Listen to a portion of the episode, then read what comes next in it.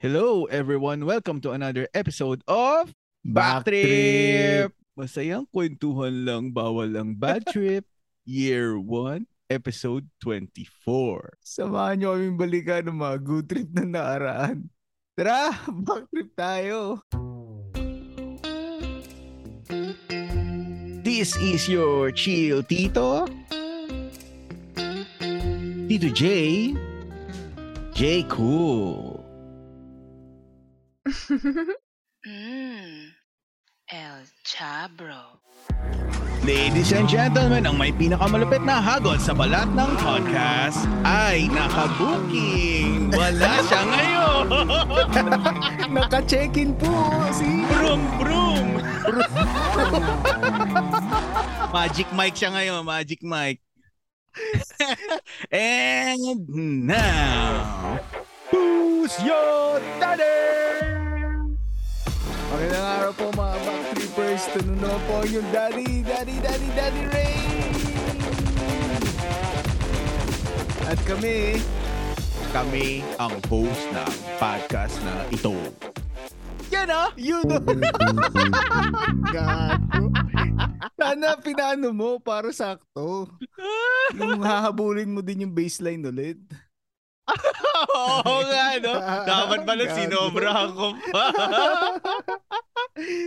Magandang anytime, Backtrippers. In today's episode, dalawa lang kami ni Daddy Ray kasi si Chabro ay naka-booking. Ano ibig sabihin nito, Tito J? Eh, syempre, kung sinong wala, pulutan. Sorry, J. Kasalukuyan siyang ano ngayon, ano bang ginagawa pag naka-booking? Nagsasayaw ba nung parang sa Magic Mike na movie? Napanood mo ba yun? Ay, Magic Mike, hindi bro. Alam mo naman ako pagka mga ganyan. Ano pa rin mo yun? Kasama mo si Gladys, ano ka ba? Hindi, tayo na. Ikaw kasi pinarinig mo kay Jay yung kanta nila Axl Rose eh. Yan, tignan mo. Gusto tuloy sumayaw. Gago ka eh. Anong kanta? Ikaw may kasalanan eh. Since I Don't Have You. Ah, yun pala yun. Sabi mo kasi pang alas 3 eh, di tinesting niya. Hindi, akala ko nagpunta siya sa Paradise City eh. Oo, yun. Alam mo kasi yung mga past episode natin, medyo ginanahan si El Chabro eh. Mukhang nagkaroon ng idea eh. Sa dami ba naman ng pinag-usapan natin? Pati Thundercats nga eh. Baka ginaya din niya. Thunder. Sobrang haba na butas shorts. Gusto niya i-prove na tripod talaga siya. Ikaw talaga. Gago talaga to si Tito J. Hindi, alam mo, hindi kasi ngayon lang yung ngayon lang tayo nag-record na sumakto sa katapusan pre. Eh, alam mo yan si Chabro, napansin ko dyan, hindi nagre-reply yan eh pag magkikinsena tsaka pag magkakatapusan. Oo nga. Bakit ba Tito J? Educate me. Wala akong alam sa mga ganyan eh. Pero ang alam ko, syempre, sahod, tapos may pera, tas na-promote pa, lumaki yung sahod. Oo nga pala. Tapos natapos na siya sa bayarin niya sa sa chikot niya. Oo, di ba? Pucha, dami. Kayang-kaya na dalawa, no? Oo. Sabay. Sabay. Grabe tayo si Chabro. Eh tapos napanood niya pa sa Viva Max yung kinsenas katapusan. Nagkaroon ng idea. Yun lang. Kaya sinasabi natin eh. Mga tirada nito ni Chabro eh. Pero alam mo bro, nakakatawa kasi nung college kami, napakamahiyain niya ni Chabro eh. Parang nagulat nga ako nung nagkwento sa akin ng mga ganyang karanasan eh. Hindi ko iniisip na talo pa ako. Tangay lang yan. Wala akong ganyang experience eh. Yan eh. Ninong of all ninongs. Oh, tinalo pa ako bro. Kala ko mas matinik ako kay Chabro eh. Hindi pala. Buta na ng Chabro to. Yung tinik mo, hiwa-hiwala, yung tinik niya magkakadikit. Pero grabe talaga, kasi katulad kanina, hindi talaga nagre-reply. Grabe, Pucha, tinatanong mo na nga yung anong size ng t-shirt niya eh. Ayaw mo pa rin mag-reply. De, talagang busy lang talaga si Chabro kanina. Saan kaya yung naka-check-in? Eh, siguro sa ano, yung sinasabi ni Attorney Pot na ano, kung saan siya sikat, yung parating pa lang siya sa kanya. Sir. Dito, dito na. Doon sa pulang ilaw na naman, ng Chabro talaga. Eh, yun yung kulay ng langit, sabi mo eh, nung nakaraang episode. Visit na to. Pero, syempre, hindi natin, ano, hindi tayo pwedeng hindi mag-record kasi gusto natin binyagan yung ang ganda naman ng ano, bagong mic ni Daddy Ray. Crystal clear. Sa mga nakikinig po, binasag po kasi ng mga anak ko yung luma o mic. Binasak nila 3 beses. Kaya napilitan po akong bumili. Wala po talaga to sa budget pero napilitan po. Nagpapasalamat ako sa mga anak ni Daddy Ray at sinira nila yung mic. Kasi nahirapan na rin po si Tito J mag-edit. So sabi niya, sige, bumili ka na. Hindi, okay lang naman. At least na ano na, at least maayos na. Pero yung ano, ang malupit din yung ano, yung mic ni Chabro. Ang alam ko mataba yung mic ni Chabro eh. Ayo. Boom mic na. Oo, tanga lang 'yan. Araw, hindi mo ba napapansin tuwing nag-ano tayo, laging hawak-hawak ni Chabro yung mic niya? Parang hinihimas-himas niya ng gano'n, no? Yan. Ay, hindi, ikaw pala kasi nagkasama kayong dalawa, di ba? Oo. Oh. Kasi hindi naman na kayo masyado magkakilala ni Chabro, no? Oo. Anong una impression mo kay Chabro? Ano, tawag dito, nung... Hindi, kasi first time ko siya makasama nung ano, nung walang common friend. Yung amin ng dalawa. Oh, yun na. Pero walang ano, wala ako na feel na ano na awkward ako ano kasi syempre nagkakakwentuhan na tayo sa podcast palagi eh. Medyo seryoso lang si Chabro sa ano, sa personal. Oh, talaga? Oo. O dahil seryoso, kasama ko. O dahil kasama ko yung anak ko, tsaka yung nanay ko. Eh di ba naghiwalay naman kayo nung ano? Anak mo tsaka ano? Oo. Ano lumabas na ba yung tunay na kulay? Nung kaming dalawa na lang? Oo. Hindi pa din. Hindi. Seryoso kasi nagmamaneo siya eh. Oo. May tatanong sana ako sa'yo eh. Sandali lang. Sige, pero, sige. Hindi ka naman niyaya. Gago. Hindi. Sabi ko, ano? Sabi ko, Chabro, wag dito. Wag dito. Mo daling ko saan-saan. Ba't lumigo ka dyan? Di ba? Diretso dapat. Oo. Huwag dito, Chabro. Ano ka ba? Lalaki rin ako. Trip ka pala. may ano pala siya, eh, no? May hidden agenda sa'yo. Tayo na yan. Oo. Kaya ano, tas yung sinabi niya nung ano, nung usapang kartunan, yung sabi niya, psst, higa. Hinanong ka ba? Easy. Tuwad. Doon ako, alam mo, natawa nga ako doon. Pero sa bagay na may redemption din naman. Kasi naalala mo yung sinabi niya na ano, yung sa laro nga daw, luksong baka. Eh di ba mga kalaro niya lalaki? Tapos sabi niya nakatawa daw. Ibig sabihin, tinutuwa niya mga kalaro niya lalaki. Kaya lang hindi naman. In fairness nung ano natin si Miss Jazz, sabi naman niya nagluluksong baka naman daw sila eh. So pwede din pala babae. Tama. Siguro, no? Oo. Pero naisip ko lang, yung episode ni Jazz, paano maluluksuhan yun yung mga Saudi kids? Putang laki nun. Oo, matangka din. Hirap lundagan nun, di ba? Oh. Nakakalimutan ko itanong sa kanya kung paano niya nalundagan yun eh. Doon kung si Chabrong nakaangtaya, yung nakayuko, kawawa si Chabro, dapat hindi talaga yun ano. Hindi Baka pag naatuan si Chabro, diretsuhin eh. Nako. Eh, depre, may target. Lalagyan ng bullseye. Doon na asintahin. Oo, tayo nang yan. Dapat pala hindi si Chabro sa ganun. My God, mahirap. Alam ko na. Baka kaya gusto ni Chabro yung luksong baka. Sinasadya niya talaga. Na-enjoy niya. Siguro sabi niya, laro tayo luksong baka. Promise, ako palagi taya. Oo, kaya ganun yun. Eh, sino taya? Ako na lang. Gago talaga to. Ay, nako, chabro ka. Walang iya ka lang. Hindi pala ako pwede umabsent. Baka pagtripan nyo din ako. Delikado.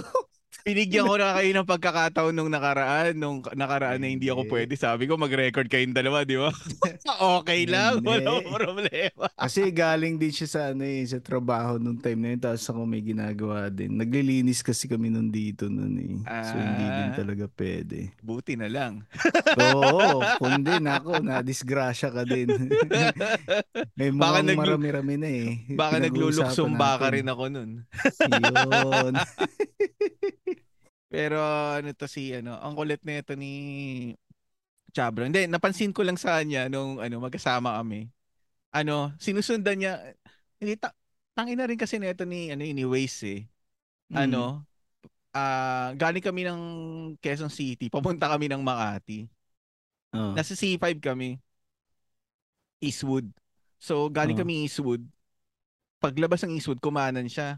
Naghahanap siya ngayon ng U-turn kasi papuntang Katipunan yun eh.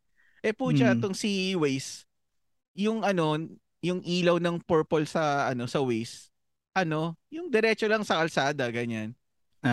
Eh yung unang U-turn doon, iilalim ka sa wait lang.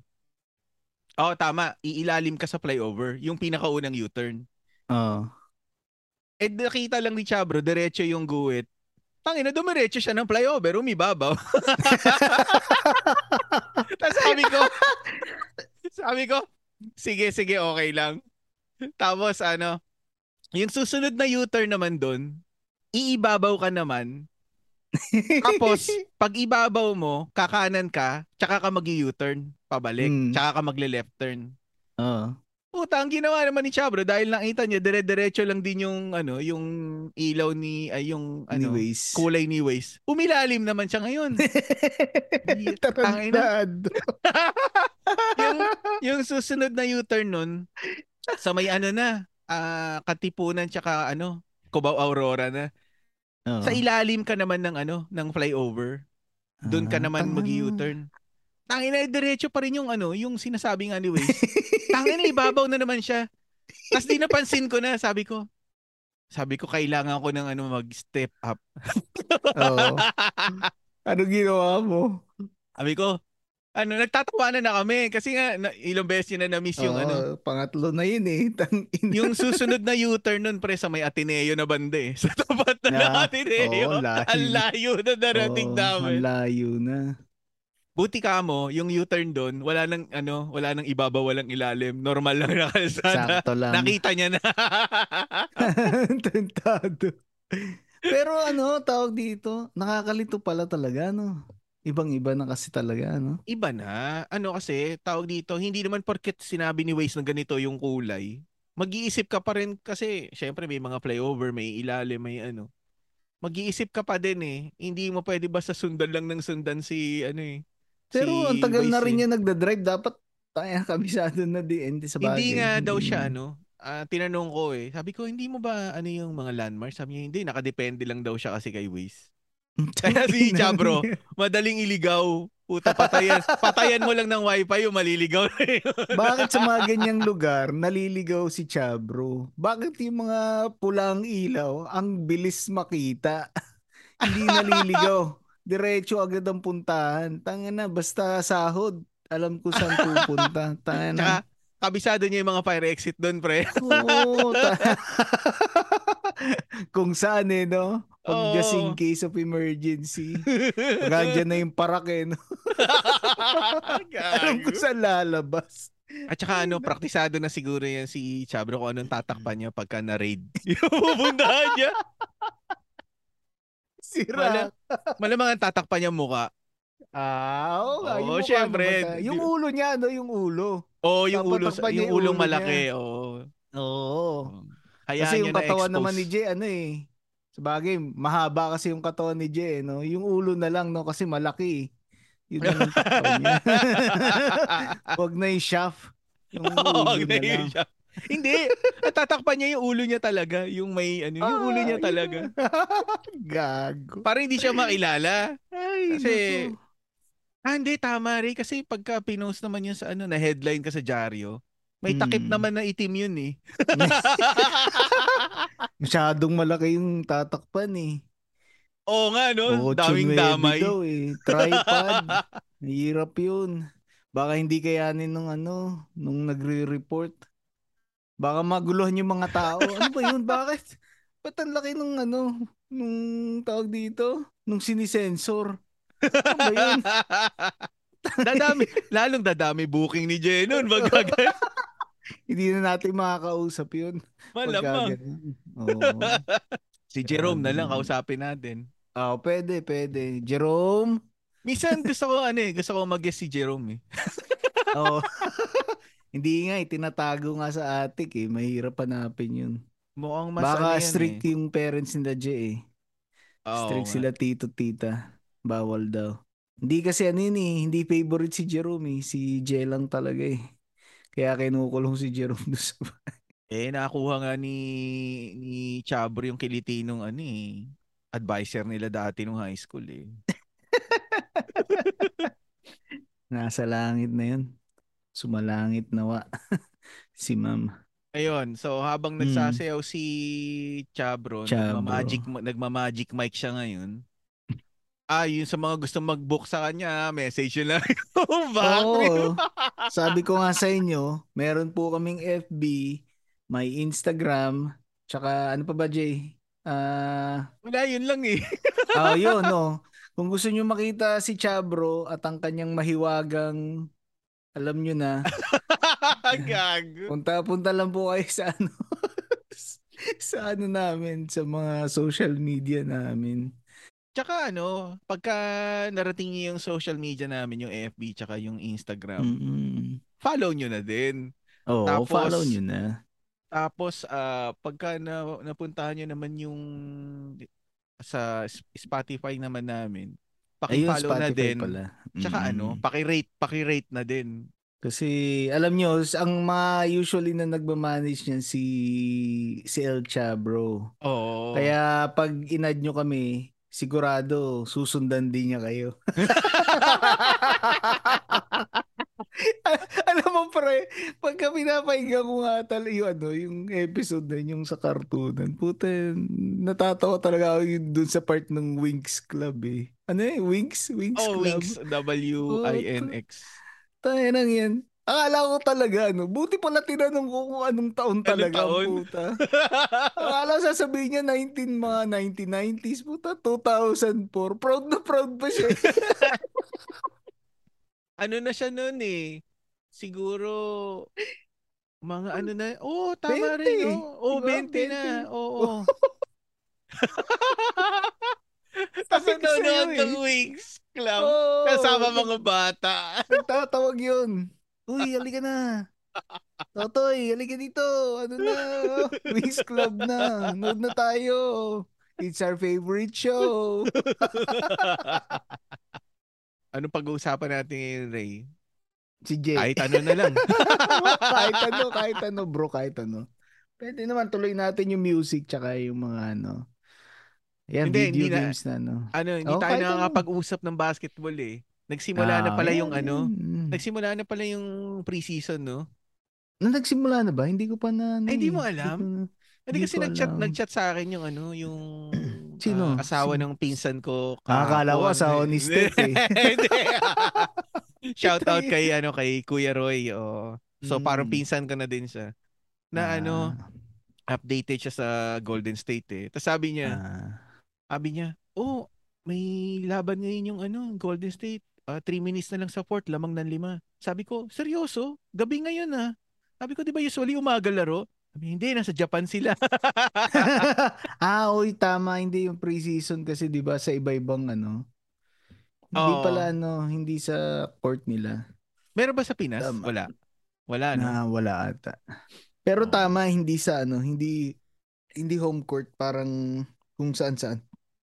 Tapos, pinanood ko yung ano, yung highlight.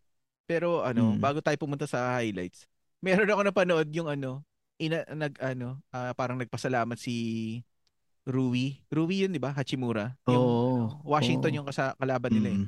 Si Rui Hachimura tsaka si Steph nagpasalamat sa crowd. So nagnihongo si ano, si Rui.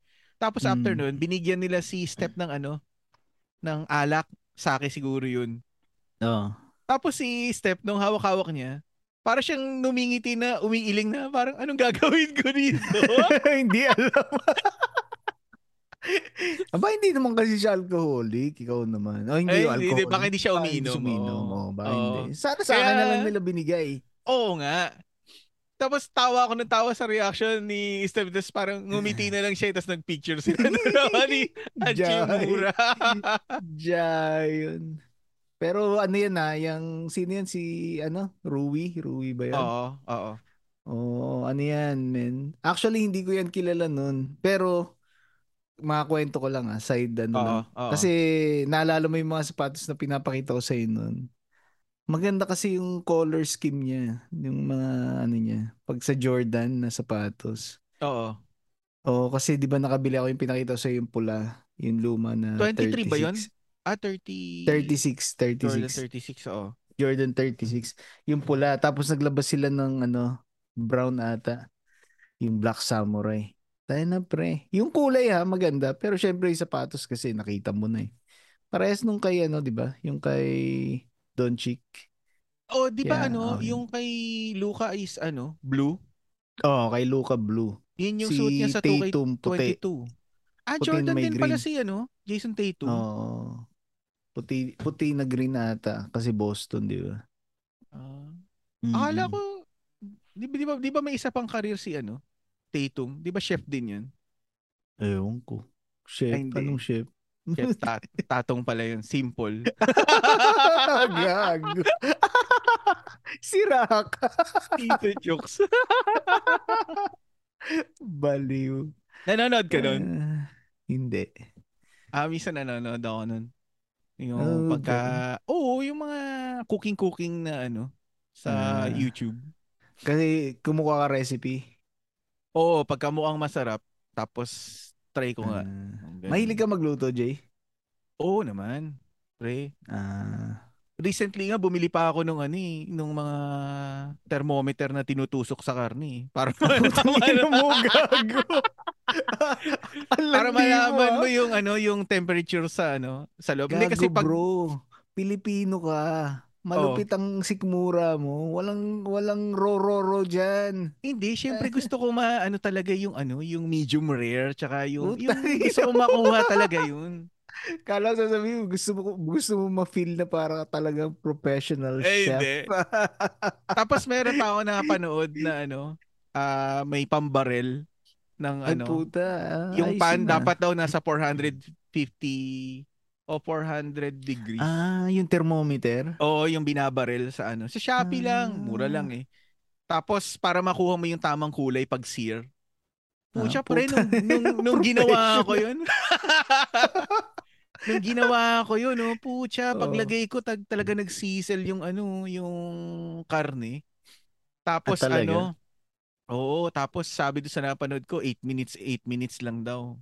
8 minutes sa isang side, 8 minutes sa kabila, tapos i-rest mo na. Pucha, ganun na yung ginawa ko. Oo, ganda ng kulay. Tawag dito. Kaso hindi ko na nagamit yung tinutusok sa gitna kasi manipis lang yung yung karne na nabili ko eh. Oo. So anong luto yun? Well, medium well? Ginawa kong hindi well done yun eh. Kasi 8 minutes. Oo. Ano yun, beef? Oo, strip loin. Hindi mo napansin pag beef na well done, parang parang magoma yung... Kung mas nasobrahan. Sobra pa sa well done? Oo, sobra pa sa very well done. Very well done. Meron ba nun? Wala. Gago. Kala pa man din, professional ka na eh. So, umirit ka, very well done. Umaasta lang. De, pero tama ka, siguro nga pag yung sobra na, pag nasobrahan mo. Tapos, sabi nung napanood ko, si yun eh, Chef Jean-Pierre ata yun eh. Pag daw, magluluto ka ng steak, asinan mo na, tapos ilagay mo sa loob ng ng fridge, tapos siguro mga 2 hours or 3 hours tapos, pero maganda daw overnight eh. Kasi ilalabas nung asin yung moist nung baka, tapos i-absorb uli nung baka, nakasama na yung asin. Para mas malasa, ano, no? Oo, ang galing. May science din talaga eh, no? Oo. Tapos, pagkatapos nun, bago mo isalang, huwag mo nalagyan ng asin kasi may asin na yun nung ano, di ba? Ang nilalagay ko na lang, ground black pepper, tapos nilalagyan ko ng rosemary, tapos thyme, tapos... Tanganang professional ang puta. Oo. Tapos ano, kung meron kang garlic powder, o pwede mo lagyan ng garlic powder din. Tapos pagka naluto na, ano... pagkapaluto na, lagyan mo na ng butter, i-basting mo na ng butter. Ayun! Ayos ah. Sabagay. Hindi, at dito din tinatry ng tatay ko pag nagluluto eh. Pero mas gusto ko pa rin yung authentic na eh. Yung bistek talaga natin eh. Hindi ako sanay masyado nung steak na ganun na luto. Alam mo, may theory ako dyan eh. Siguro nung sinakop tayo ng mga Hapon, nagluto sila ng gyudon. So, di ba yung gyudon, ano yun? Baka na may sibuyas. Tapos, may mirin din yun eh. Tsaka, merong dashi na, ano, na soup. Yun yung pinampapakulo dun eh. Tapos, ano, nung natikman siguro ng Pinoy yun, sabi siguro ng Pinoy, pinakailaman ng Pinoy. Natikman yan. Kulang daw yung lasa. Sabi, parang kulang ng acidity ito. Nilagyan ng kalamansi. Doon na pinanganak yung bistek. Totoo. Oo. Pero ikaw ba nagbibistek ka din? Nagluluto ng bistek? Oo. Talaga? Pork tsaka beef. Kaso ang bad trip lang dito kasi yung pork chop dito walang kasamang taba. Eh yun nga yung masarap na parte, yung may taba yung pork chop eh. Diyan ba may kalamansi? Meron din, may kalamansi. Ay, may kalamansi din. Buti dyan no? Pero pag talaga? Hindi, may nabibili kang plant. Dati nakabili kami. Namatay. Ngayon may binili ako kaya lang hindi pa nagbubunga ng ano eh. Hindi pa nagbubunga. Pero mahal men. Ang liit lang nun siguro, wala pang 2 feet ata. Hindi pre, pag may nagbakasyon sa inyo, magpadala ka lang ng tangkay ng kalamansi, tapos ibaon mo sa lupa, itusok mo lang sa lupa dyan, diligan wala mo. Wala na eh, meron na eh. Nakabili naman ako, kaya lang. Ibunutin mo uli. Hindi naman. Gago. Supot eh. Hindi namumunga sabi mo. Oo nga eh. Gago. Ayun na nga. Hindi kasi kaya ako dinidiscover din yung ano, yung tulad yan, yung gyudon, inalam ko kung paano lutuin. Tapos yung steak din. Kasi pagka makakauwi ako ng Pilipinas, gusto ko lutuan yung anak ko para kumbaga makita niya na pwede pala yun. Hindi lang sa restaurant na natitikman. Ikaw nga matanong kita, ikaw ba talaga kahit nung bata nagluluto ka na o natuto ka lang magluto kasi mag-isa ka? Hindi pre, natuto ko magluto sa dahil sa Panlasang Pinoy. Hindi, ibig ko nga sabihin natuto ka magluto kasi mag-isa ka nung kasi di ba nag-OFW ka. Ay, hindi, so wala kang Sa Pilipinas pa lang na marunong na talaga nag-ano. Pero nagtatrabaho na ako nung nag-aral ako magluto. Ayun pala eh. Kasi ako hindi talaga marunong magluto. Natuto lang ako kasi wala naman kaming choice nung nakakondo kami dito nun. Oo. Parang wala naman kasi yung tatay ko eh. Tapos nung bumalik kami dito sa bahay, tsaka na siya na yung nagluluto ulit.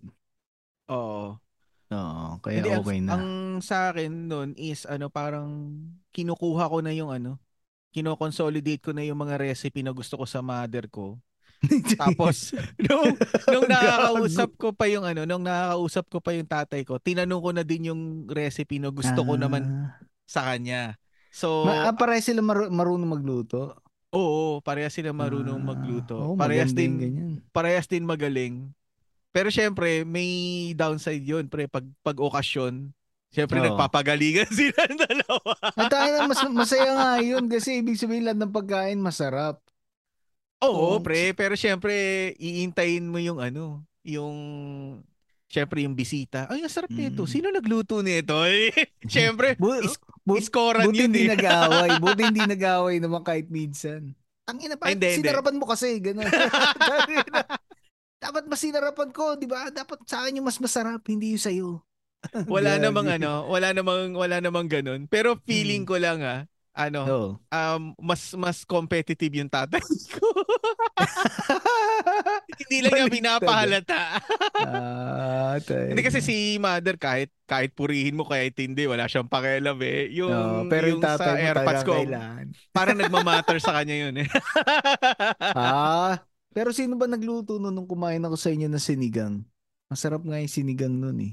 Yun lang kasi pareho nilang alam yun eh. Pero kung natikman mo yung sinabuagan, luto ng airpas ko yun eh. Sinabuagan kasi sa Ilocano is parang binanlian ng tubig. Yung beef. Ano yun? Beef na brisket ata yung ginagamit niya doon. Tapos ihiwain niya ng manipis against the grain. Tapos babanlian lang niya ng tubig na mainit. Tapos gagawin niya parang kilawin. Meron ding timpla din yun. Sinabuagan. Iba sa kilawin na normal. Yun yung pinaka-paborito ko sa ginagawa kilawin, niya. Kasi dito ata yung kilawin nila Gladys parang parang iniihaw nila. Dinakdakan yun. Tama. Dinakdakan pala. Dinakdakan nga tama. Iniihaw ng konti pero hindi May naisip ako bigla. Sa basketball. Bye. Pag na-posterize ka, puta, dinakdakan ka ngayon. Dinakdakan eh. Dinakdakan. Kung Ilocano yung magsasalita, dinakdakan ka eh. Kakainin kita ngayon, dinakdakan. Sakto pala eh. Sakto pala. Oo. Tama. Sasagot ko naman kung ako'y na-posterize. At least dinakdakan, may utak. Ay, sa mother ko naman, ang gusto ko sa kanya, yung Bake Mac niya, nakuha ko na din yun, yung recipe na yun. Yun yung binabala ko din na itayo yun na food cart. Ang dami ko ng tinrial and error nun habang nandito ako, nagtatrial and error ako ng white sauce nun eh. Kung paano ma-maintain yung lasa na makakatipid. Kasi syempre, yung recipe ni mother, yung white sauce niya, kailangan medyo i-downgrade mo na hindi masasacrifice yung quality. Lasa. Oo, yung lasa. Pero tinry mo na dyan yan, parang ipatikim sa mga tao, ganun. Pinatikim ko sa kaibigan kong, pana. Tapos, Anong pana? Elaborate, please. Hindi kasi sa kaya ibang bansa. Naman lahat na tama. Sa ibang bansa, tawag natin sa mga, sa mga Indian is pana eh. Kasi nga, di ba may kanta dati, Indian pana. Pero di ba, hindi naman yun. Kasi ang Indian pana naman na sinasabi nila, native Indian, hindi naman Ewan ko sa ang nagturo sa akin nun, yung naging ka-opisina ko na OFW pa, Saudi pa. Galing pa siya ng Saudi dati. Hindi, dito din ganun din kasi sinasabi nila. Pana din. Ay putang ina, sa tagal ng tinawag sa kanila yun, malamang alam na nilang sila yun. Ay, tangina na itong pana na ito eh. At saka pre, karamihan nung mga pana dito, may girlfriend na Pinay. Talaga? Oo. Naalala ko noon yung pinapanood nyo sa akin na Rafi. Yung Indian. Kay Rafi Tulfo. Grabe naman yung babae doon. Ay, sabi niya doon. Ang baho-baho ng hininga niya. Gago, puta. Siya pa yung grabe. Pero alam mo dito, kapag lalabas ka ng Sunday, syempre yun yung mga day off ng mga kababayan natin na Pinay, di ba? Karamihan sa kanila. Pre, tangina, sa basta pa lang, ang bango. Talaga? Ang bangon. Oo, kasi mababango yung mga Pilipina talaga. At saka pagka ang Pilipina nagkaroon ng ng boyfriend na na pana, bumabango din yung nadadamay Oo, nadadamay. Oo. Nadadamay. Makasabay kasi sila maligo. Ang problema, ang kalaban ko lang dito talaga yung tangina, yung tsinelas dun sa harap eh. Ano eh. Elaborate please. Elaborate. Yung tsinelas na ano, nagmumura na kasi gusto niya na mamahinga pero ayaw pang pagpapahingain. Tapos pati pagsalita ano, lang eh, no? Oo. Pagsalita lang yung tsinelas eh. Ay na, yung tsinelas kung nakapagsalita lang, nagmamakaawa na ng hugas yun tsaka laba. Brasil mo naman ako. Lang yun, wala na yun dyan eh, no? Ang tagal na dyan. Ang tagal na umalis dyan kung nakagalaw lang yun mag-isa eh, no? Tangin na gusto ko nga yung, ano eh, gusto ko nga itcha yung, ano eh, yung isa para palitan na. Ba't hindi mo gawin? Ba't may CCTV ba? Tapos mo, pag ano, simplihan mo lang.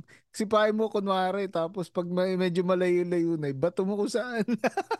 Pinicture ako nga yung minsan, tapos sabi ko sa anak ko, gusto mo papackage ko yung isang, ano, yung isang, yung isang ano niyan, kaliwa. Sabi ko yung kaliwa. Ano kayang amoy nung kahon nun ng pagbukas? Hindi na amoy abroad. Baka may matay yung anak mo, men. Wag na. Sobra ka. Pucha, nakalaban mo yan eh. Yung ano, habang nagsususi ka, nagmamadali ka magsusi kasi puta yun, pinigilan mo, pinipigilan ko kasi hininga ko eh. So habang nagsususi ako sa pinto, tayo, tapos hindi mo pa ma-shoot-shoot, oh shit. Dapat pala yung susi mo na yun, nakahiwalay lang mag-isa, no? Para alam mo na kaagad kung alin yung susi na yun, pagbubuksan mo na. Putang. Hindi, tangin na kasi dalawa yung ano eh, dalawa yung knob. Lock?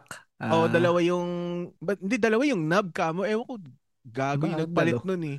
Double lock lang dapat yung nasa baba eh, tas knob yung nasa taas. Puta, ginawa dalawang knob pareho. So, minsan, hindi mo alam kung ano yung nakala, kung yung taas o yung baba. Tangina nun. Bakit ganun?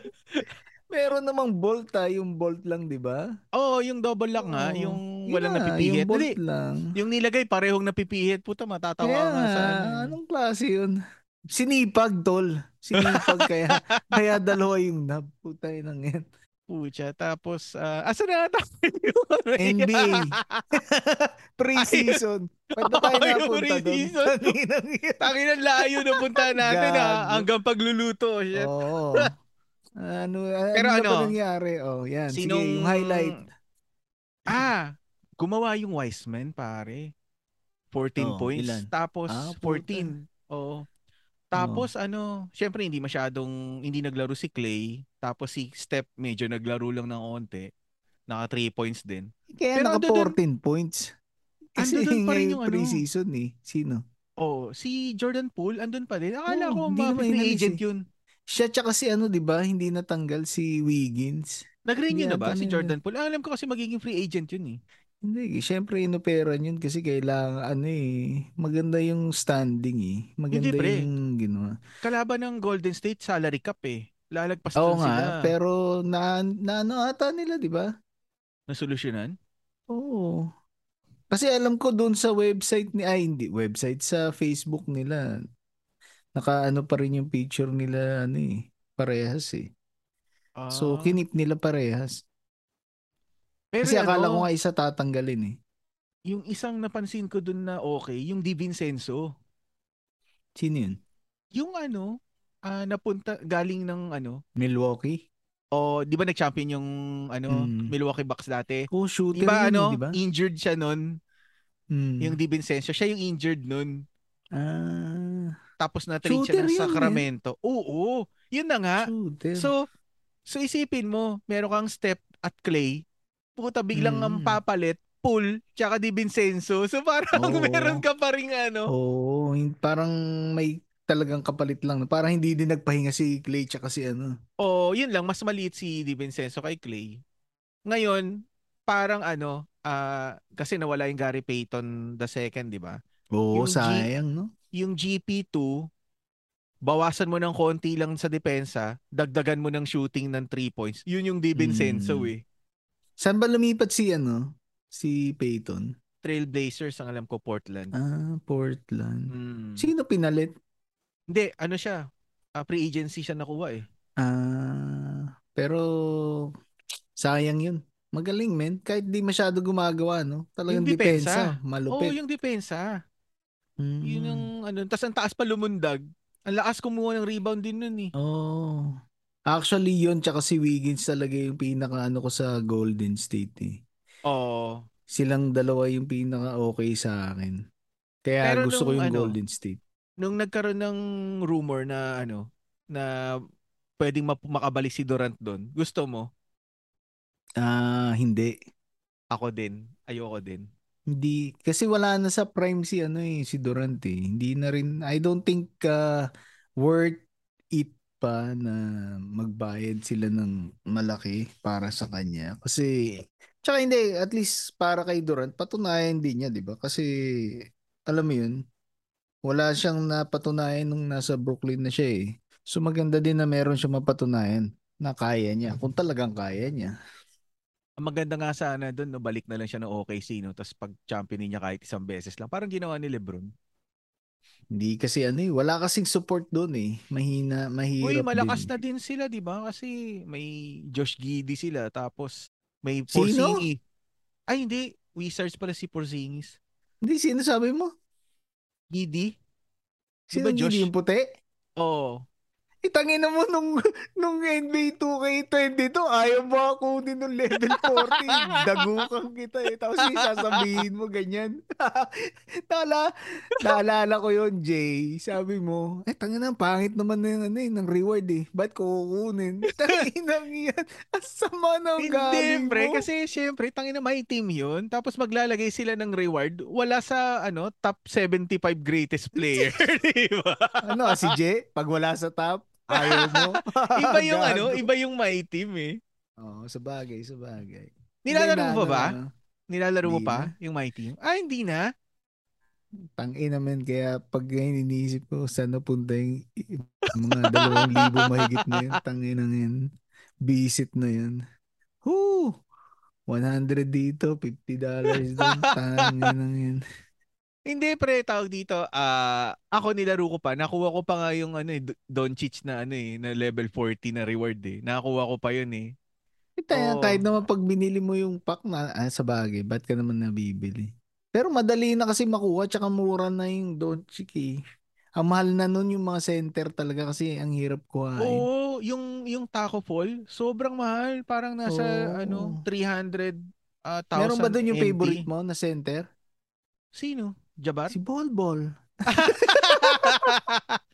Meron pero hindi sa endgame. Hindi endgame. Hindi endgame, no. Oo. Pero Bol talaga, no. Oo. Ang pinangalan ng tatay no, no. Hindi lang niya alam kung sa Pilipinas yun. Lasing dinala, ata, no? Yun.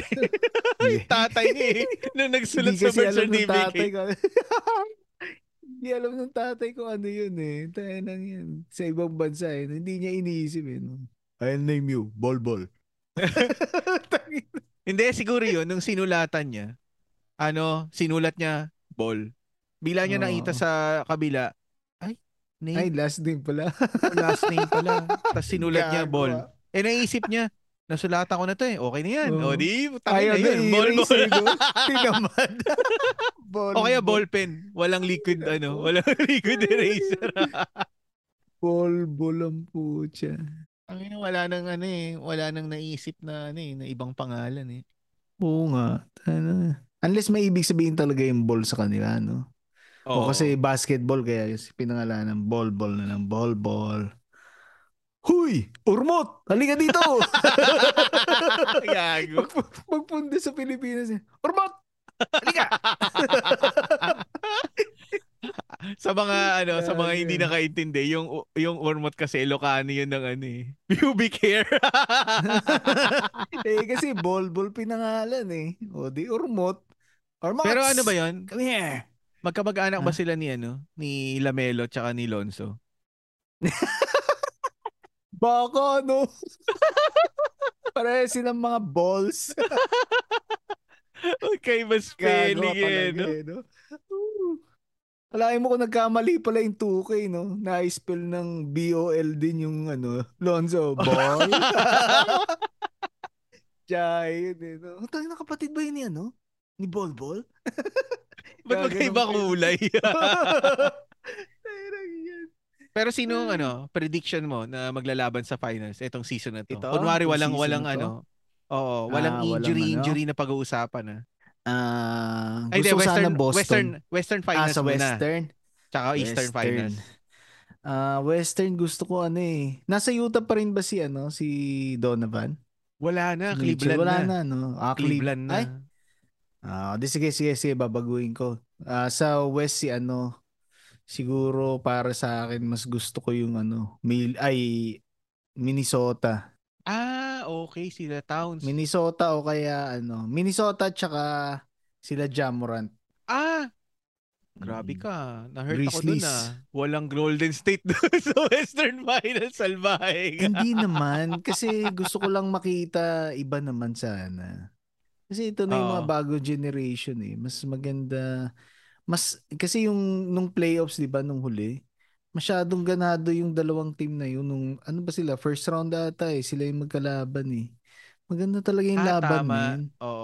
Oo, maganda talaga yung laban nila, men. Talagang makikita mo parang finals na yung laro eh. Ako naman, pagdating sa West, ang gusto ko maglaban sa finals ng ano, Western is ano, Golden State at Memphis. Kasi may tulog yung Golden State doon kung hindi na injured yung Morant. Oo, totoo, tama. Delikado sila noon eh, no? Delikado eh. Malamang umabot ng game 7 yun, di ba? Ay, hindi. Hindi, pero nahirapan yung ano noon, naalala ko. Oo, hirap sila. Kasi dami din shooter doon sa kabila eh. Yung Brooks, tsaka si Ja Morant. Tsaka grabe si ano, si Ja Morant din. Oo. Parang unstoppable masyado eh. Loob, labas, no? Kaya eh. Hindi, kaya nga kung iisipin mo, kung lalaban nga yung ano, yung Bulls nung araw, yung prime na ano, Michael Jordan, Pippen, may tulog din yung Golden State kasi ganun yung mangyayari. Isipin mo yung Ja Morant, gawin mo Michael Jordan, yung mas matangkad. Tapos may hindi, wala masyadong 3-point shooter lang kasi doon sa ano, sa Chicago. Oo, siyempre yung percentage ni Kerr tsaka ni Kukoc. Parang hindi naman kasing gagaling ng mga 3-point shooter ngayon talaga. Or ano kasi ang laro nila eh, medyo mid-range eh, no? Hindi naka-design yung play eh, no, sa 3 points eh, no. Hindi kasi siguro, nila kailangan eh. Oo, tama. Pero siguro hindi kung i-design mo sa kanila, baka tataas din yung percentage ng shooting nila sa tres, no. Kung naka-design yung play sa kanila.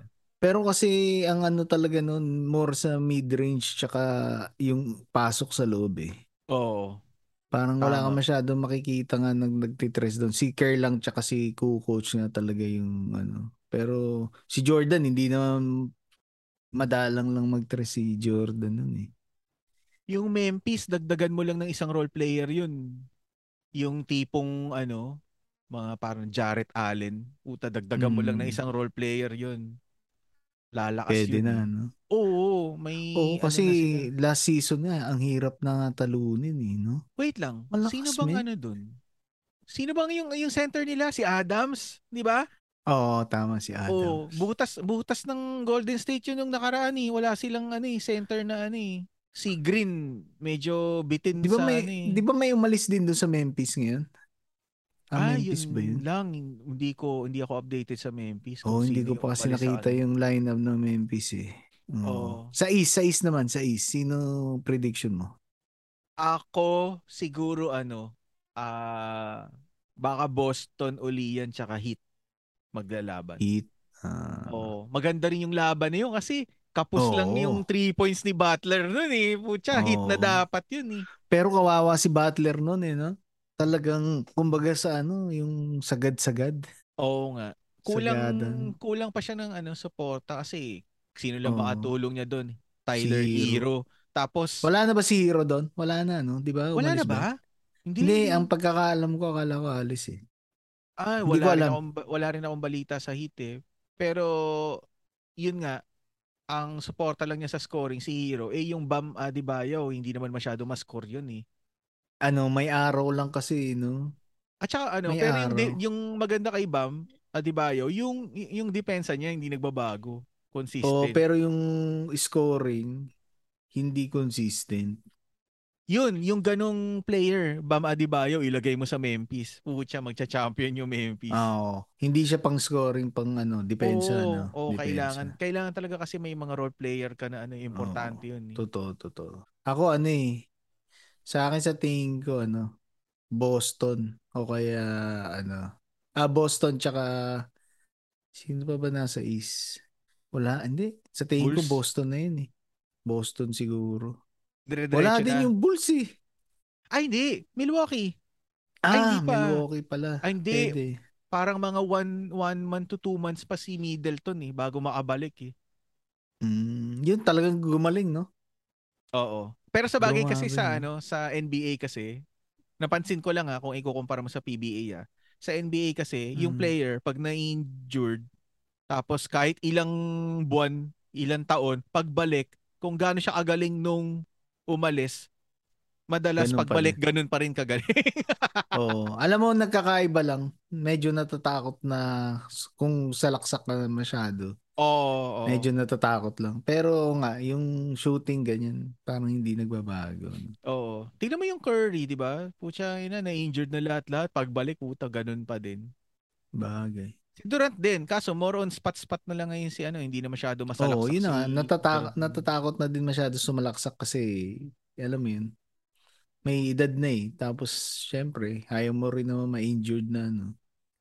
Alis eh, ka na, na-injured ka pa.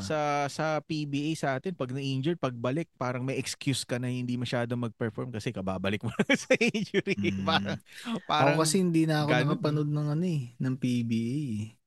Pero nung high school tayo, doon, hanggang high school lang siguro. Ano team mo? Pero pagkatapos noon, Alaska. PBA. Alaska ka? Oo. Kasi gusto eh. Si Johnny. Si Johnny. Yes, si Papa. Alam ko Johnny, na. Johnny Vagini. Oh. Si Johnny Vagina. Si Johnny Abarientos ngayon assistant coach ng Magnolia, which is Magnolia is dating Pure Foods. Kaya Pure Foods ako dati, so Magnolia ako ngayon. Hindi, alam mo kasi may naalala ako na laban ng Alaska noon. Parang lamang na lamang yung kalaban nila. Tapos parang parang 5 seconds ba yun? Nakashoot pa sila ng parang 3 shoot.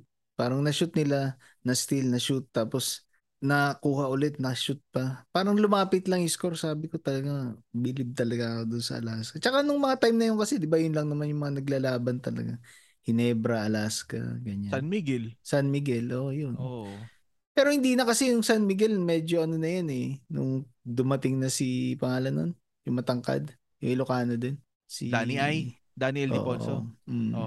Pero yung mga nauna doon talagang usually Hinebra tsaka ano, Alaska. Oh, yan. Kaya pagkatapos noon hindi na ako nanonood eh. NBA na ako. Yung ang maganda kasi sa Alaska noon, ano, pag lumamang sila ng 7 pataas, wala na, hirap na habulin. Hindi na no. Oo, kasi hindi ganoon ka-flashy yung Alaska maglaro noon eh. Minsan i-kick out lang perimeter jump shot, pasok. Yung mga simpleng tira lang.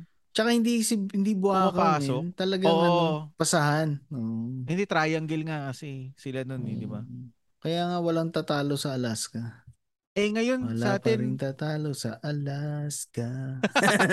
Uy, wala ng Alaska. Okay, alam mo na. Hindi ko alam. Kasi nga hindi na ako nagpa-follow ng PBA. Kasi ang dami kong napapanood. Puro drama, nagsusuntukan. Hindi kasi nakakahiya. I mean, opinion ko lang. Siyempre, professional ka. Kahit naman dito nangyayari. Kaya lang, professional ka, pinapanood ka ng tao. Eh. Siyempre, kahit na anong sabihin mo, eh, dapat kontrolado mo yun kasi pinapanood ka eh. Eto nga pre, speaking sa ganyan, mapaanong liga? Mapa PBA, NBA, o Euroleague yan. Palagi may nagre-reklamo sa referee pare. Yun yung napansin ko.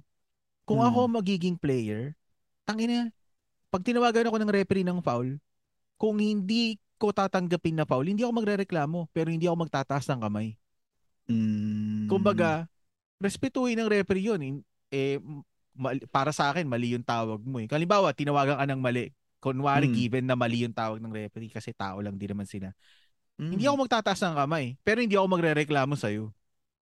Diba? No, kasi saan ka ba nakakita nang nagreklamo na nanalo sa referee, diba? Sa bagay. Hindi, tsaka gaya nga sabi mo kasi syempre nagkakamali. Depende din sa angulo ng pagtingin eh. Syempre, kung nandito sa angulo na to yung referee, iba naman yung tingin niya eh. Syempre, pwedeng tingin niya na natama mo talaga ganun, kahit hindi naman, diba? At saka pwede isipin, sige, go ahead. Hindi kasi ako parang hindi naman sa ano. Kasi di ba nung high school naglalaro din kami ng basketball. Kahit dito nung pagdating ko minsan may nakalaro ko. Yung garapal talaga maniko ganyan. Mm. Gusto ko na sapakin kaya lang. Hindi, yun na nga, kasi iniisip ko naman. Siyempre, yun, naglalaro lang kayo. Hindi mo naman pe-personalin. Pero yung ganun, eh, binabayaran ka na tapos talagang makikipag ano ka. I mean, ayaw ko. Hindi ko kasi Oo. nakita na ganun. Professional ka eh. Dapat, di ba, professional din yung ano. Kaya pag nakakapanood ako ng ganun sa Facebook, ay, ayoko na. Mas lalong nawawalan ako ng gana manood ng PBA kasi hindi ko ano, hindi ko trip yung ganun. Oh, hindi, basta yun lang sa akin, yung sana ano, wag na sila magreklamo pagka mali yung tawag ng referee kasi pwede mo namang i-offset yun sa misa naman. Pinaul mo na, puta, hindi nga tinatawagan. Eh. Kumbaga, Oo. pumapabor sa'yo, i-offset mo na lang, Oo. di ba? Wag ka na magreklamo. Oo. Kasi karamihan nung Oo. nagrereklamo pre yun yung natatalo. Kasi nakapokus na sila sa ganun. Kada Oo. pito magrereklamo. Tapos sasabihin, luto. Oh, bawian mo na lang ng score, 'di ba? Bawian mo na lang sa Oo. score. Yun na eh. Tsaka Ewan sa ko ba. depensa. Kaso ang problema, Pero, paano ka didepensa kung mahigpit yung tawagan ng referee? eh, ganun talaga kasi sabi mo, may mga araw naman na pabor sa'yo, may mga araw talaga na hindi. Kasi nga depende, parang sa boxing din yan eh, di ba kasi mahilig kami manood dito. Pag kami Oo. nag score minsan, iba din naman sa score ng judge kasi iba nga yung nakikita eh. Hindi mo naman pwede anuhin na yung mata mo, kung paano mo nakita, ganun din niya makikita yun, di ba? Iba Oo. naman yung lugar niya, iba naman yung lugar mo. Speaking ng ano, boxing pre mukhang Hmm. magkakaroon na naman ng Mayweather Pacman Kailan? Kaso kaso syempre hindi na prime nila 'yon eh, pera-pera Oo, lang. hindi na. Pera-pera na lang. Oo, hindi na. Totoo yan. Kasi yung Okay. kay ano din, yung huli namin pinanood, si Triple G tsaka si ano, si Oh, malakas pa Canelo. 'yan Di pre, mukhang luto yun. Hindi Ay hindi masyado na ano. sumuntok si Triple G. Tapos tingnan mo yun ha, hindi na sumuntok si Triple G. Yung score ang lapit, parang 2 points lang yung diferensya. Parang Sino nanalo? 115, 113 ba? Di si Canelo. Ah, si Canelo. Eh sa Ano pa ano, man din kami. Yung alam mo pag kami nanonood ng boxing, nabibisit kami pag ang ano, ang nanalo, hindi yung yung ano, underdog. Oo, Pagka kasi yung kami to Yamada ang yung nanalo. Oo, kapag nananalo kasi underdog, lalo kami umiinom. Yung But so ibig kaibigan ko. sabihin, yung sa Triple G Canelo, ang liyamado doon si Canelo. Mm. Alam ko Kasi na kung misa. bakit ano, alam ko na kung bakit nabibisit kayo pagka hindi na nanali underdog. Bakit? Maliit yung Tapos. tama ng pusta eh. Hindi kami pumupusta. Kaya lang, minsan kasi di ba, kilala mo si Anthony Joshua, yung De, heavyweight, oh, yung taga-England. So, kinalaban niya yung parang taga dito lang. Mataba siya, mataba. So, oh. akala ng mga tao, sino ba to? Ganyan. Akala niya, kaya niya si Anthony Joshua. Eh, yung pangalan na niya, hindi naman kilala kaysa dito. Oh. Puta, men. Tinalo niya. Yun ang Talaga ano, hinito ng referee. yun yung Nagbakil yung malupit. paa ni ano eh. Hindi talaga makagalaw eh. Yun yung mga ganun yung mga ano na pagka napanood mo. Ay putang ina oh. Talo yung ano. yung champion. Tangina tara inom pa tayo. Oo, Parang tuwang-tuwa ganun kami yung ano nun eh. din eh, di ba? Parang ganun yung pag-start nung break nung kay Pacquiao eh, di ba? Oo. Yun Parang talaga ang malas. oo. Pero Gigil yung eh. Pag-retire niya din, ganun din, parang pinasa lang din niya. Kasi Mangay. last minute ba, 1 week before napalitan yung kalaban niya, di ba? Tas natalo siya. Mm. Pero kung ako sana noon eh, no, nakakapanghinayang kasi last, ano yun, last 10-15 seconds. Sana hindi na siya masyado mag-receive eh. Sino? Si Pacquiao, di ba kaya siya Hindi, nung ano? na-knockout noon? Hindi, nung Ay, kay ano, hindi. Yung kay Marquez. oo. Oh, Kasi hindi pumasok siya eh. Nasaktuhan siya nung pagpasok niya. Sakto yung suntok eh. Kaya lang sa sinalubong bagay, niya eh. hinahabol niya kasi eh. Hinahabol niya siguro yung round. At saka yung hilo, kasi di ba para Oo. kababagsak-bagsak lang ni Marquez no? Pero sayang nga Hindi kung ang medyo, sinasabi ko yung ano, yung huling laban niya nito, hindi, yung no, natalo siya. naano ko. Oo, oo. Pucha, yun na naalala ko yun, yung ano, yung natulog si Manny kay Marquez noon. Nasa Antipolo kami doon sa bahay ng tito ko. Nag-pay-per-view pa, no? Pucha, yun na. Sakit eh, no? Oo, tas talo. Puta, kitang-kita mo yung pawis ni ano eh. Kitang-kita mo yung pawis ni Manny nung ano, pagsuntok nun, tumalsik eh. Pero nakita mo yung mukha ni Marquez noon, no? Dugo-dugo na talaga eh. Yung ano niya talaga, dugo na. Kaya kontra, lang, ano?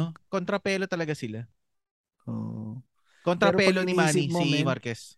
Sa lahat ng laban nila, no? Ano yun? Pang-apat ba yun? Pang-apat. Oo, pang-apat. Yung tatlo na nanalo si... Nanalo ba lahat si Manny? Doon sa tatlo? O may isang draw, di ba? Parang ganun. O may... kay Morales ang alam ko. Basta kung ano man yun. Oh. At least yung panalo ni ano... Hindi yung nakatulog ano, ng ganun si ano, si Marquez, no? Oo, kumbaga yung kay Marquez isa lang pero yung satisfying na. Oo, kasi talagang tumumba ng antagal eh, no? Sabi nga ng ano, sabi nga ng tito ko noon, malamang daw may monumento si Marquez sa Mexico eh. Tapos holiday daw yun eh. Holiday daw yung araw na yun eh. Kasi nabansagan siyang ano eh, ano bang tawag ng tirador ng mga Mexicano eh, no? Tapos ngayon nakabawi si ano, binawi ni Marquez lahat ng Mexican fighter. Pero pansin mo no, sa lahat ng ano talaga no, ng mga boxer, maliban kay Mayweather, lahat ng sumikat na boxer, meron talagang ano, devastating na knockout. Oo, meron, diba? Meron. Maliban kay Mayweather kasi ang linis ng baduy ano, naman yun eh. Utak na kasi yung ginamit ni Mayweather eh. Oo, kaya nga ang boring naman panoorin. I mean, kung sa technical ano, matalino. Pero kasi hindi niya nilabanan yung prime na Manny eh. Hindi din eh. Kasi ganun din naman ano eh, parang unless, alam mo may napanood na ako niyan eh. Ang nakatalo lang sa style na ganun, alam mo sino? Si Sugar Ray ata. Kasi yung tatay di ba ni Mayweather, ganun din yung style eh. Hindi ko napanood yung tatay ni Mayweather. Tapos sabi doon, nang nakabasag lang daw nung depensa na yun si, ano, si Sugar yata. Dapat yun yung ano, yung ginawang template ni ano sana, no? Iwanan nila, Ay, hindi. Para kasi feeling ko, yung laban na yun talagang hindi ganun ka, ano eh, kagigil, yung namanalo talaga. Kumbaga parang boxing-boxing lang yung nangyari na yun eh. Pero ano yun eh, parang, fight of the century, di ba?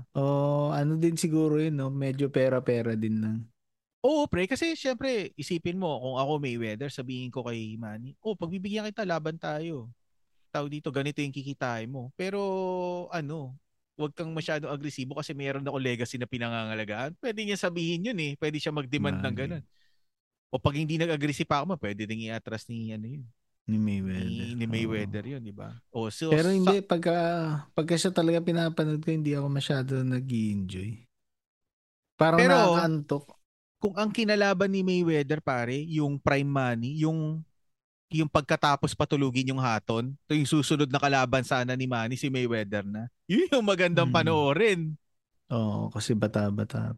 O kaya nga kahit si, ano, si Canelo, kung kinalaban ni Mayweather ngayon, yung Canelo ngayon. Wait lang, magkatimbang ba sila? O hindi, di ba dati naglaban si Canelo? Hindi ko maalala eh. Pero naglaban sila noon eh. Talo si Canelo kasi bata pa si Canelo noon eh. Bata pa siya noon. Naalala ko. Pero kung sa ngayong Canelo, kaya siguro. Pero ang akala ko nga nito, di ba kasi nagkaroon ng comeback si Manny, di ba? Nung 40s na siya, di ba? Akala ko magdedere-derecho yun hanggang kay Crawford eh. Yun sana yung magandang last na laban niya eh. Pag natalo niya si Crawford, sabay retire. Hindi kaya ni Manny si Crawford. Mabigat si Crawford, man.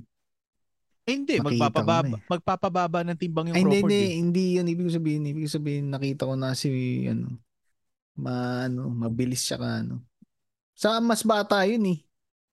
10 years ba? Mahigit, no? Mas bata yun. Mabilis siya ka, malakas din sumuntok yun. Pero yung alam prime, mo yung prime Pacman, lalabanan yung Crawford, may laban. Kung yung prime may laban, pero kung ngayong edad niya, mahirap na sumabay dun. Hindi na yun ang mga kaano niya eh. Meron na nung pinakita, siya tsaka si Teofimo, masana hindi niya kaya yun. I mean, natalo si Teofimo pero malakas yun. Yun din, napanood na namin ng live yun. Malakas talaga, man. Oo. Tio Pimo Lopez yun. Brooklyn ano yun eh. Ah, hindi siya Mexicano. Hindi. Ano yan? Tinalo nun si ano? Si Lomachenko. Ah, si talaga? Lomachenko ba? Oo, si Lomachenko. Kaya lang natalo siya. Natalo siya eh. Natalo si ano, si Teofimo. Pero alam ko babalikin, hindi ko napanood eh. Yan yung mga pinapanood namin dito eh. Pagka, yung ano, natalo na pala yung ano, no? Yung magsayo, no? Yung Pilipino. Sino na tumalo doon? Sino ba yung kalaban niya? Nakalimutan ko na, pero natalo nga siya sa ano, unang title defense niya sana yun, di ba? Natalo siya. Hindi kasi masyado sumuntok eh. Oo nga, hindi nga siya hindi masyado agresibo. Pero may iba kasi no, yung parang hindi naman overtrain ba tawag sa ganun. Tapos yung parang nanggigigil ka, hindi ka makasuntok dahil gigil na gigil ka. Ah, pwede rin. Oh, may ganun nga din na ano, napairam. Oh, naalala ko si ano si Shane Mosley ba yung ganun. Yung parang gusto niya suntukin tapos parang inaatras niya yung kamay niya. Oh. Kasi parang, alam mo yung gigil na gigil ka ba? Tapos, parang, hindi ko din ma-explain. Pero, sa ngayon, walang ano, no? Sa ngayon, walang boxer na, ano, na parang sisikat na parang, ano, Pacman Mayweather na level. Wala eh, no? Wala. Si ano na pinakamalapit eh, si Canelo eh. Kaya lang, nung tinry niya mag-heavy, ano ba, light heavyweight ba yun? Natalo siya eh. Yun, underdog din kasi yung ano eh.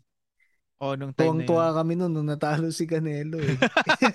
Pero yung ano, yung Triple G Canelo, talagang yun yung ano, komportableng timbang nila pareho. Oh, sa tingin ko kay Canelo yun. Nakailang ulit na yun, yung match na yun? 3.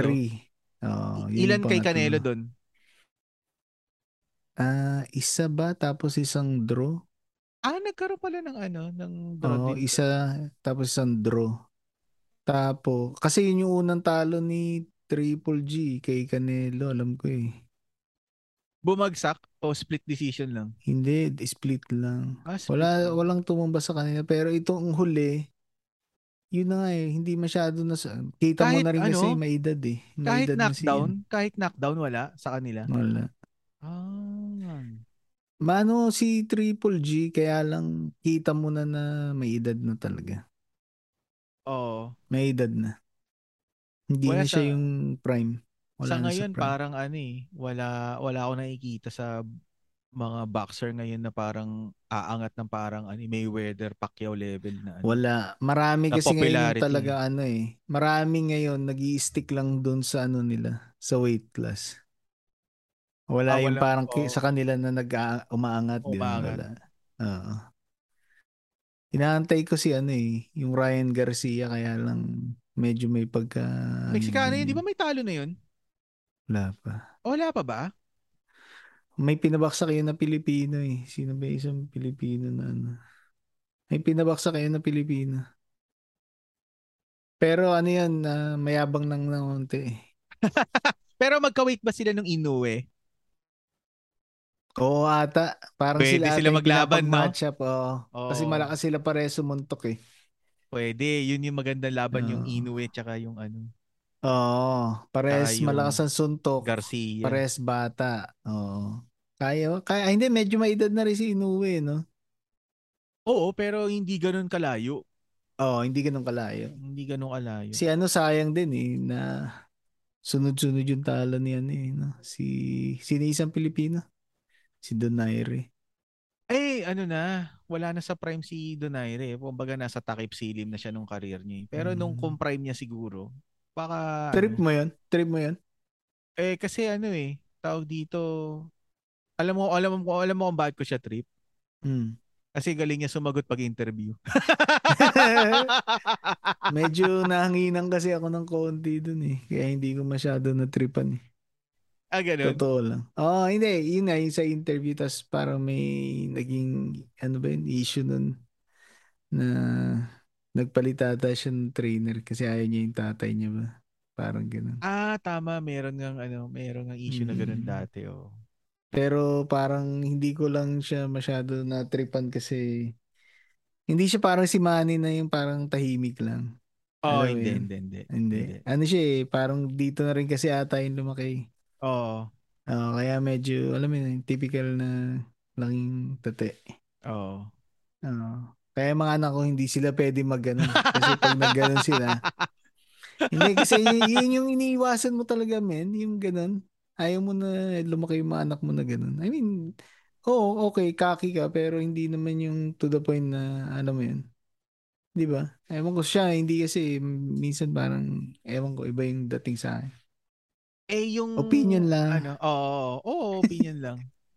Tawag dito. Eh, hindi, napag-usapan natin yung Western Finals at Eastern Finals ng ano. Yung Finals. Oh. Sino gusto mo maglaban ng Finals sa NBA?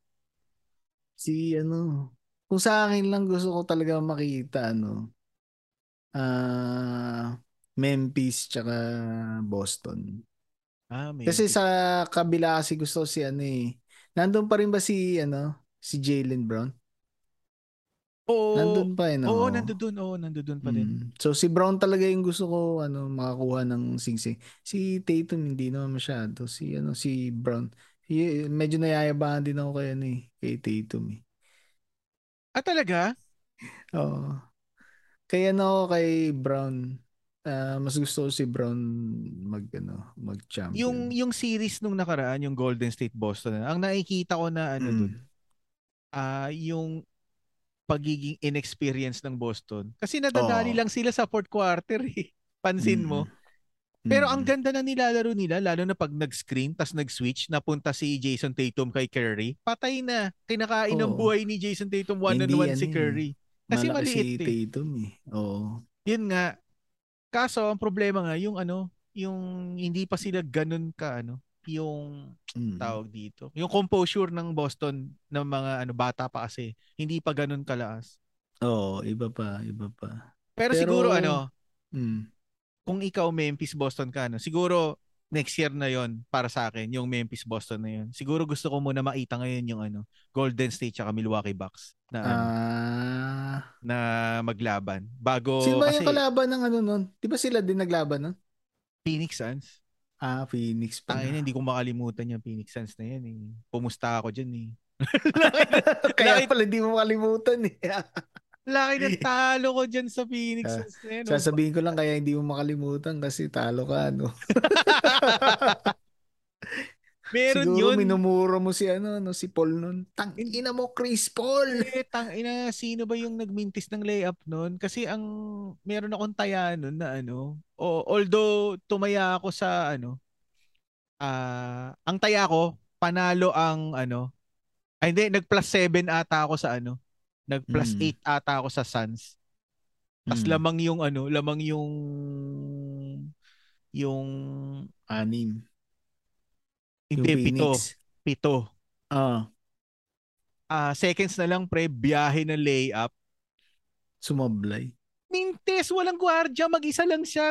Hindi pumasok. Ang panalo na sana yun. Nakalimutan ko kung sino nag-layup nun pero hindi si Booker eh. Hindi rin si Chris Paul eh. Hindi ko alam kung si Bridges o si ano. Sino yung isa? Si Bridges.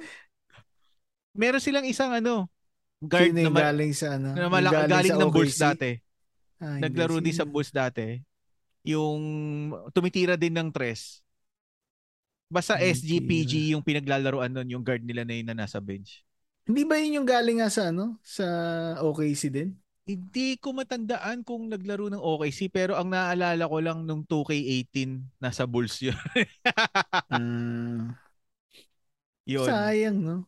Oo, yung layup na yun. Yun na yung deciding factor nung ano na sana yun na kahit talo yung Suns pero hindi ganun kalaki. O kasi nga may plus ako eh. Panalo pa rin ako dapat. Tangina mo, parang pala makinabang ka. Ulula. Kaya pala gago. May factor kapag nalalaman. Ulul. Parang sa benefit mo lang pala. Game 3 ata yun. Kasi, game 3 ata yun. Game 2 or game 3 yun. Basta, ano. Pero sayang nga yung Bad trip yun. Phoenix, no? Kasi, pero wala kasi ano, kung kalaban mo Milwaukee, mahirap pag wala kang matangkad, men. Na yung talagang maaasahan mo na matangkad. Pero tangin, nabibilib ka din dun sa Antetokounmpo kasi na-hyperextend na yung tuhod dun. Yung ano, yung Eastern Finals no, na Mm. naalala mo. Akala ko hindi makakapaglaro yun eh. Kung makikita mo yung slow mo nun, puta talagang ano, unat na unat yung ano niya, yung tuhod niya nun. Kaya inisip Sige, ko, so, kitang-kita mo yun, eh, no? oo, tapos nagulat ako Batak na puta. batak yung katawan nun, eh. Ako, nagulat ako, nakapaglaro ng ano na umi-score pa 55, di ba? Ah, pero yun talaga, mahirap hintuin, no? Ang Hindi talo kaya lang dun, ni, wala kasi ano, eh. hindi Wala kaya ni talaga Aiton matangkad. eh. Hindi. Maliit yung Na katawan kaya. ni Aiton dun. Yun Eh, kasi payat pero batak talaga, no? oh, at saka Yan. tatlo pwede laruin ni Antetokounmpo eh. Yung 3, Oo. 4, tsaka 5 eh. Eh, isipin mo pag nagsabay sila ni Lopez, oh, titang ina, sino nang babantayan ni Aiton dun? Mm. may Lopez ka pa Hindi na kaya, center. eh, no? Hindi talaga. Mahirap Kumulang. nga si Maliban na lang kung ano, Antetokounmpo. kung eto nga maganda matchup. O, kunwari Milwaukee Bucks tsaka Golden State. O, Oh. sinong tatao kay ano, Giannis? Draymond Green tsaka Wiseman palitan, Mm. 'di ba? Parang kulang Pero, kulang pa din. Pero siguro gagawin nila yung katulad mm, nung ginawa nila kay LeBron sa Cavs dati. Umiscore ka lang ng umiscore basta yung iba hindi maka-score. Pero sa ano lang ang pangit lang ano kay Giannis kasi wala masyado ano yun. Walang tres. Pero may konti improvement na. Oo, kesa naman kay Simmons. Si Simmons talagang walang tres eh. Pero yung endgame na Simmons pare halimaw sa tres. Oo nga eh. Tangin na pati yung Giannis din eh. Visit na yun. Mga sinungaling kayo NBA 2K. Hindi, alam mo, yung sa my team, dapat gawa sila doon ng ano eh. Yung kung ano talaga yung strength ng player. Gawa Oo. sila ng card na ganun. Siguro Oo, pwede nilang dapat ganun yung ano. Dapat pwede ganun yung nilang endgame. pwede nilang pangalanan na yung card na yun na ano, reality check o puta reality check na card. Tapos kung ano yung Mm, talagang laro mo, yun ganun Yun ganun lang. Oo. o yun yung strength mo. Hindi putangin sa akin nakita Taco Paul ang lakas mag-tres. Kaya nga eh. Dapat hindi nga ganun. Masyadong ano eh, hindi makatotohanan na yun. No? Pero kung gusto mo Ray, maglaro ka na ngayon ng ano Mm. ah ng unlimited ngayon sa 2K22 kasi yung ibang ano doon tumawid na ng 2K23 eh. Oo, yung mga katulad kong bobo na lang yung naglalaro. Katulad Magtambakan natin. kami lahat. Katulad natin. Ano ka Hindi, ba? mas magaling ka naman puta. Ako wala talaga, eh. Binasus na nga ako nung bata, di ba? Tangina yan, no? Putsang ina. Bisit na. Putang ina mo kung sino ka man bata ka, Paano leche mo ka. nalaman na bata? Narinig ko nga yung boses eh. Ah, narinig mo yung boss. Puta malay mo naman, audience lang yun. Hindi, kasi, hindi bro. Kasi sinabi pa niya, oh my God, you suck. Sabi niya Ah, ganun. talaga? Oh, tangin ng gago. Putangin mo kung sino ka man. Talaga sinabihan niya ako, men. Kaya hindi ko na talaga nilaro yung online eh. Visit yan eh. Hindi, ang bad trip kasi doon pag ginamitan. Kaya ako nabibisit sa online kasi pag ginamitan ka na nung Hawks 2018, doon ako pikon na pikon eh. Hirap depensa nung Hawks Oh, 2018 na yun. visit yun eh. Sino ba nakaisip ng visit na yun? Is yung coach ng Hawks nung, nung Hindi, pero yung 2018. sabihin parang nung NBA 2K, ano, hindi naman natin, nung 2K20, wala naman yun eh. Eh, sabi mo, Hawks 2018, din nung 2018 pa dapat Ah, oo yun nga. eh. Eh, hindi pa siguro ano, Oo. laganap sa YouTube Kaya eh nga, ngayon. sino nakaisip noon na gamitin doon sa NBA 2K? Eh, Ang putya, lupit. parang ano, Diamond na ata yung mga player ko noon. Tapos ang ginamit lang sa akin, Sapphire tsaka Ruby. Puta, naka Hawks 2018. Hirap Putang ina. depensahan eh. Puta bro, yung lumait sa akin. Alam ko may endgame na ako noon eh. Oh. Tangina isipin mo. Tapos bata pa. Grabe talaga yung experience na yun. Alam mo kasi 'di ba pagka sa ano, meron kasi akong ano din yung headphone sa PS5 Oo, no. oo, oo, Kaya oo. ako lang yung nakakarinig eh. Oo. Tangina talaga. Hmm, kung ano lang talaga. Di sana minura mo Tagalog. Tangina mo gago ka. Madaling araw na kasi noon eh. Wala, sumigaw ako sa bahay lahat, nagising. Tang ina mo, gago ka. Bisa nga nakakapikon eh. Bisa What? What do you say? Gusto mo yayain? Tangin mo, one-on-one na lang tayo. Gusto mo. Saan ba nakatira? Visit ka. Tangin mo. Hindi, nakakapikon talaga yun. Yung ano, pag ginamitan ka na ano ng Hawks 20. Itim pa yun eh. Itim. Ah, kasi boses din niya eh. Oo, oh, yung boss niya kung paano magsalita. Boses niya eh. Pero ano, minsan pinapairamdaman ko yun eh. Di pagpasok ng unlimited, di ba? Pagpasok mo ganyan online. Kung magpo-pause, tas mag-a-adjust, di ba? Pag hindi pa nagpo-post, basta hindi siya nag-post, hindi din ako magpo-post. Kasi, ano, may ina-adjust din ako sa depensa ko eh. Kaso kapag ka sobrang, ang ginagawa ko kasi doon sa ano, Hawks 2018 na yun, dapat mabilis yung point guard mo. Dapat masabayan niya yung point guard. Kasi pagka nawala yung point guard mo, ano, makaka-layup na yun eh. Eh, naka-spread. Pinapatay ko yung help defense eh kasi ayokong mag-help defense kasi malilibre sa 3 points yung iba. I-kick out niya. Kaya dapat ang point guard mo dun mabilis. Eh kaso puto, minsan may nakalaban ako, ang palitan ng point guard niya, Lillard tsaka Kyrie. Puta. Yun yung nagpapalitan yan na point guard niya. Oo, mabilis si Lillard dun eh. Eh ang point guard ko palang na malakas nun nung time na yun, ano eh. Stockton ata tsaka ano eh. Ruby pa eh. O yung Stockton na ano na Amethyst Diamond ata. Yun pa lang nung nagsisimula. Mabagal pa yun men. Mabagal. Mabagal. Pero ano, malakas sumistil. Oo, malakas sumistil. Stockton, yung Stockton malakas sumistil eh. Pero ano din yan. Ngayon ba naglalaro pa din? Oo, naglalaro pa rin ako. Yung my career na yung nilalaro ko, 93 na nga yung ano eh, yung overall ng my career ko dun. Wala na ako. Hindi yung na. My career, laruin mo kasi, alam mo ba, naisip ko lang puro my career yung nilalaro ko, no? Hindi naman ako palagi naglalaro kasi sobrang busy, dami ginagawa sa trabaho. Nagulat ako yung VC ko, 40,000 ano na, VC na. So iniisip ko, putyang ina, dapat pala balance eh. Lalaruin mo din yung my career para yun yung gagamitin mong pambili ng pack sa MD. Ay sa ano, my team. Kasi pag nananalo kayo, ganun? Oo, pag nananalo ka. Tsaka yung mga endorsement mo sa Gatorade, sa shoes. VC ba yun? VC yun, yung binabayad dun. Kumbaga, siguro in ano, 1 month time na maglalaro ka ng my career, baka mahina 100,000 VC to 150,000 VC. Pesos. Ah, ay, pesos to ni VC. VC na nga eh. Puta na, ayos yan. Pesos. Yun nga. Kasi nakabili ako ng ano, di tinry ko lang, no, naka 40,000. 25,000 na VC yung ano, endgame na pack. Bumili ako ng endgame na pack. Baka lang makakuha ng Yao Ming o Taco Paul. Tatlo yung kulang ko sa ano eh. Yung mga center nga wala. Yung mga center. Ang nakuha ko, ano, LeBron na naman. Kaya ang original ko na ano, na endgame si LeBron lang. Binenta ko yung LeBron na luma. Anong pinakamahal mong nabentang card sa ano?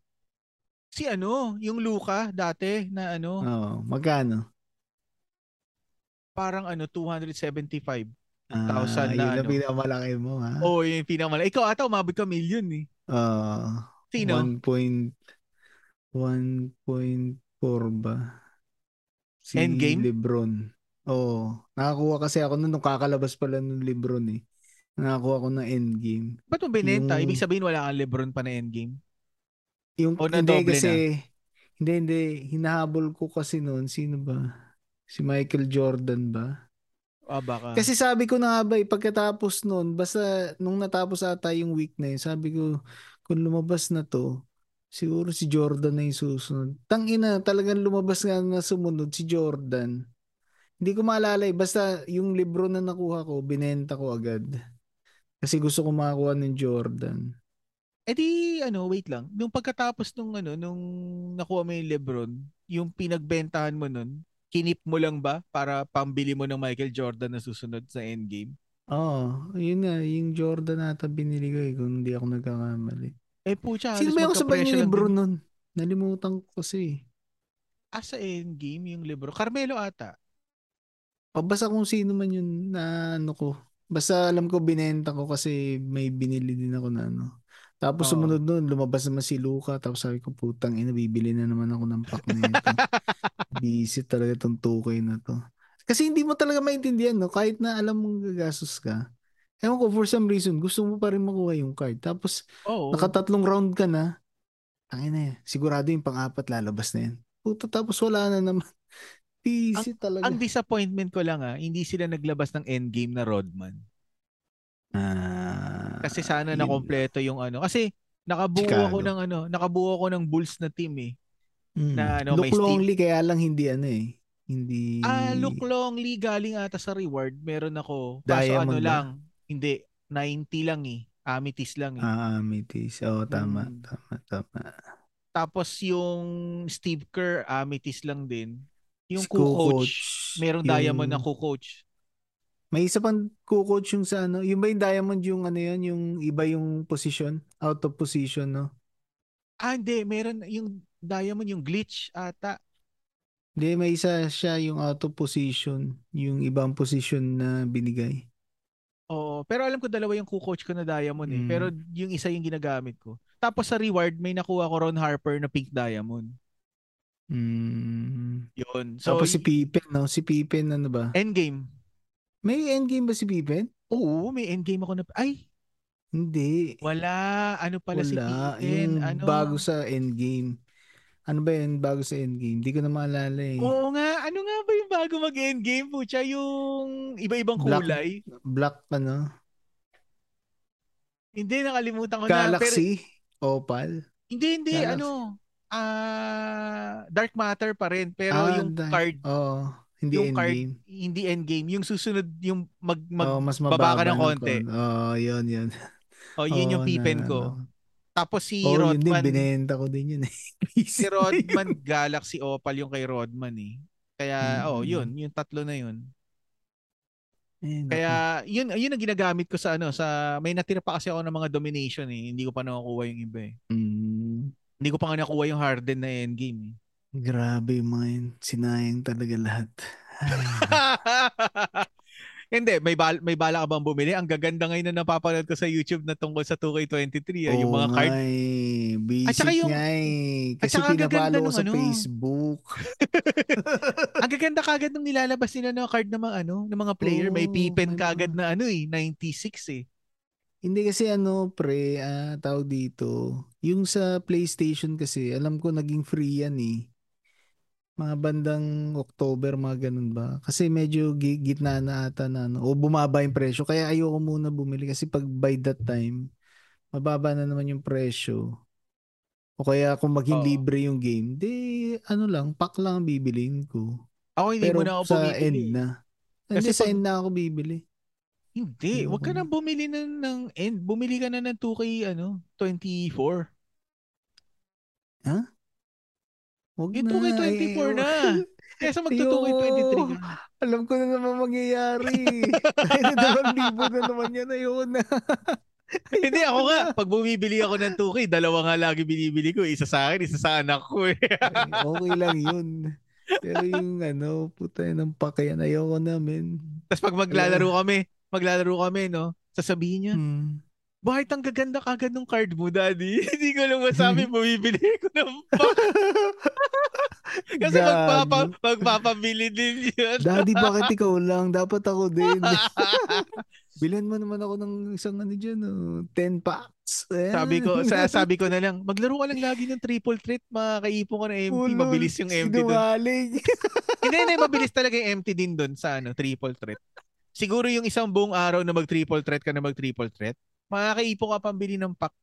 Talaga yung isang araw, yan, gagawin lang niya tuwing Sabado. Tangina mo. Hindi, naglalaro ata PSU kahit after school eh. Bago gumawa ng assignment eh. Daddy, mas madali kung bibili ka na lang. Gago talaga. Halatang ayaw mo bilhin na. Hindi okay na yun. Masasayang mo. Imbis na dalawa mabili mo, isa na lang. Dahil binili ko na nga yung console eh. Ay, yung console, yung mismong game eh. Gago talaga to si ano. Pero meron pa rin PS4 version, di ba? Kala mo noon, PS5 lang eh. Meron pa rin ata. Oo, meron pa rin ata. Hindi ko kasi tinignan yung 2K23. Ayoko nga, mademonyo nga kasi. Oo nga, ayaw ko Kahit, din. Ayaw yung na. Cover pa nga lang na Michael Jordan, puta ka, demonyo na eh.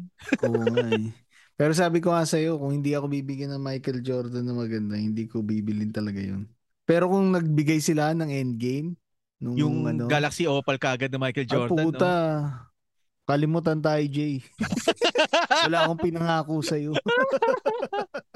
Hindi kasi, pucha, oo nga eh, no? Kasi yung free lang doon, parang baka nga rookie card lang yun, puta, magagamit mo lang ng ilang gamitan lang.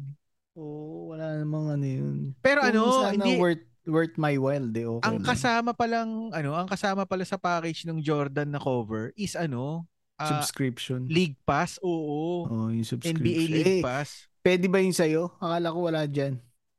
Hindi pwede kasi dati, yung Globe, kasi ano yung naka globe tattoo kami sa ano sa bahay internet. Meron dating paligpas ng NBA yung globe dati. Nagagamit ko eh. Hindi nagagamit ko dito. Nag-login ka naman sa online. Pwede ka manood sa online ng League Pass. Replay. Magpapa-member ka. Hindi pwede mo panoorin yung mga replay tsaka highlights.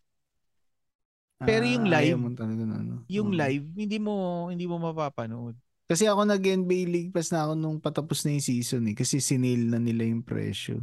Parang magkano ba yun? 50 ba? Pero towards the end na. Okay na kasi lahat ng playoffs, yung siguro last 20 games. Yun naman yung maganda mapanood, yung playoffs hanggang finals eh. Mm-hmm. So okay lang sabi ko. Okay lang. 50, not bad. Yung one year subscription kasi puta parang mga nasa ano eh. Kulang-kulang 300 SGD. Oh, parang dito 250 parang ganun eh. Oo. O hindi kung 250 sa inyo, o di lagpas pa pala na 300 yun. Pero maganda naman kasi talaga, bro. Maganda talaga. Maganda kasi mamimili ka eh kung anong pwede ka manood nung walang commentator eh, di ba? Yung arena lang talaga. Oo, kasi yung tatay ko noon, simula tanghali ba o hapon? Simula hapon hanggang gabi, nanonood talaga. Pagkatapos ng isa, o kaya pag halftime yung isa, doon naman siya sa kabila. Eh, mas talaga. Mas mura Viva Max eh. Mas mura Viva Max, di ba? Tanga na, syempre. Basketball din doon. Oo, tanga na.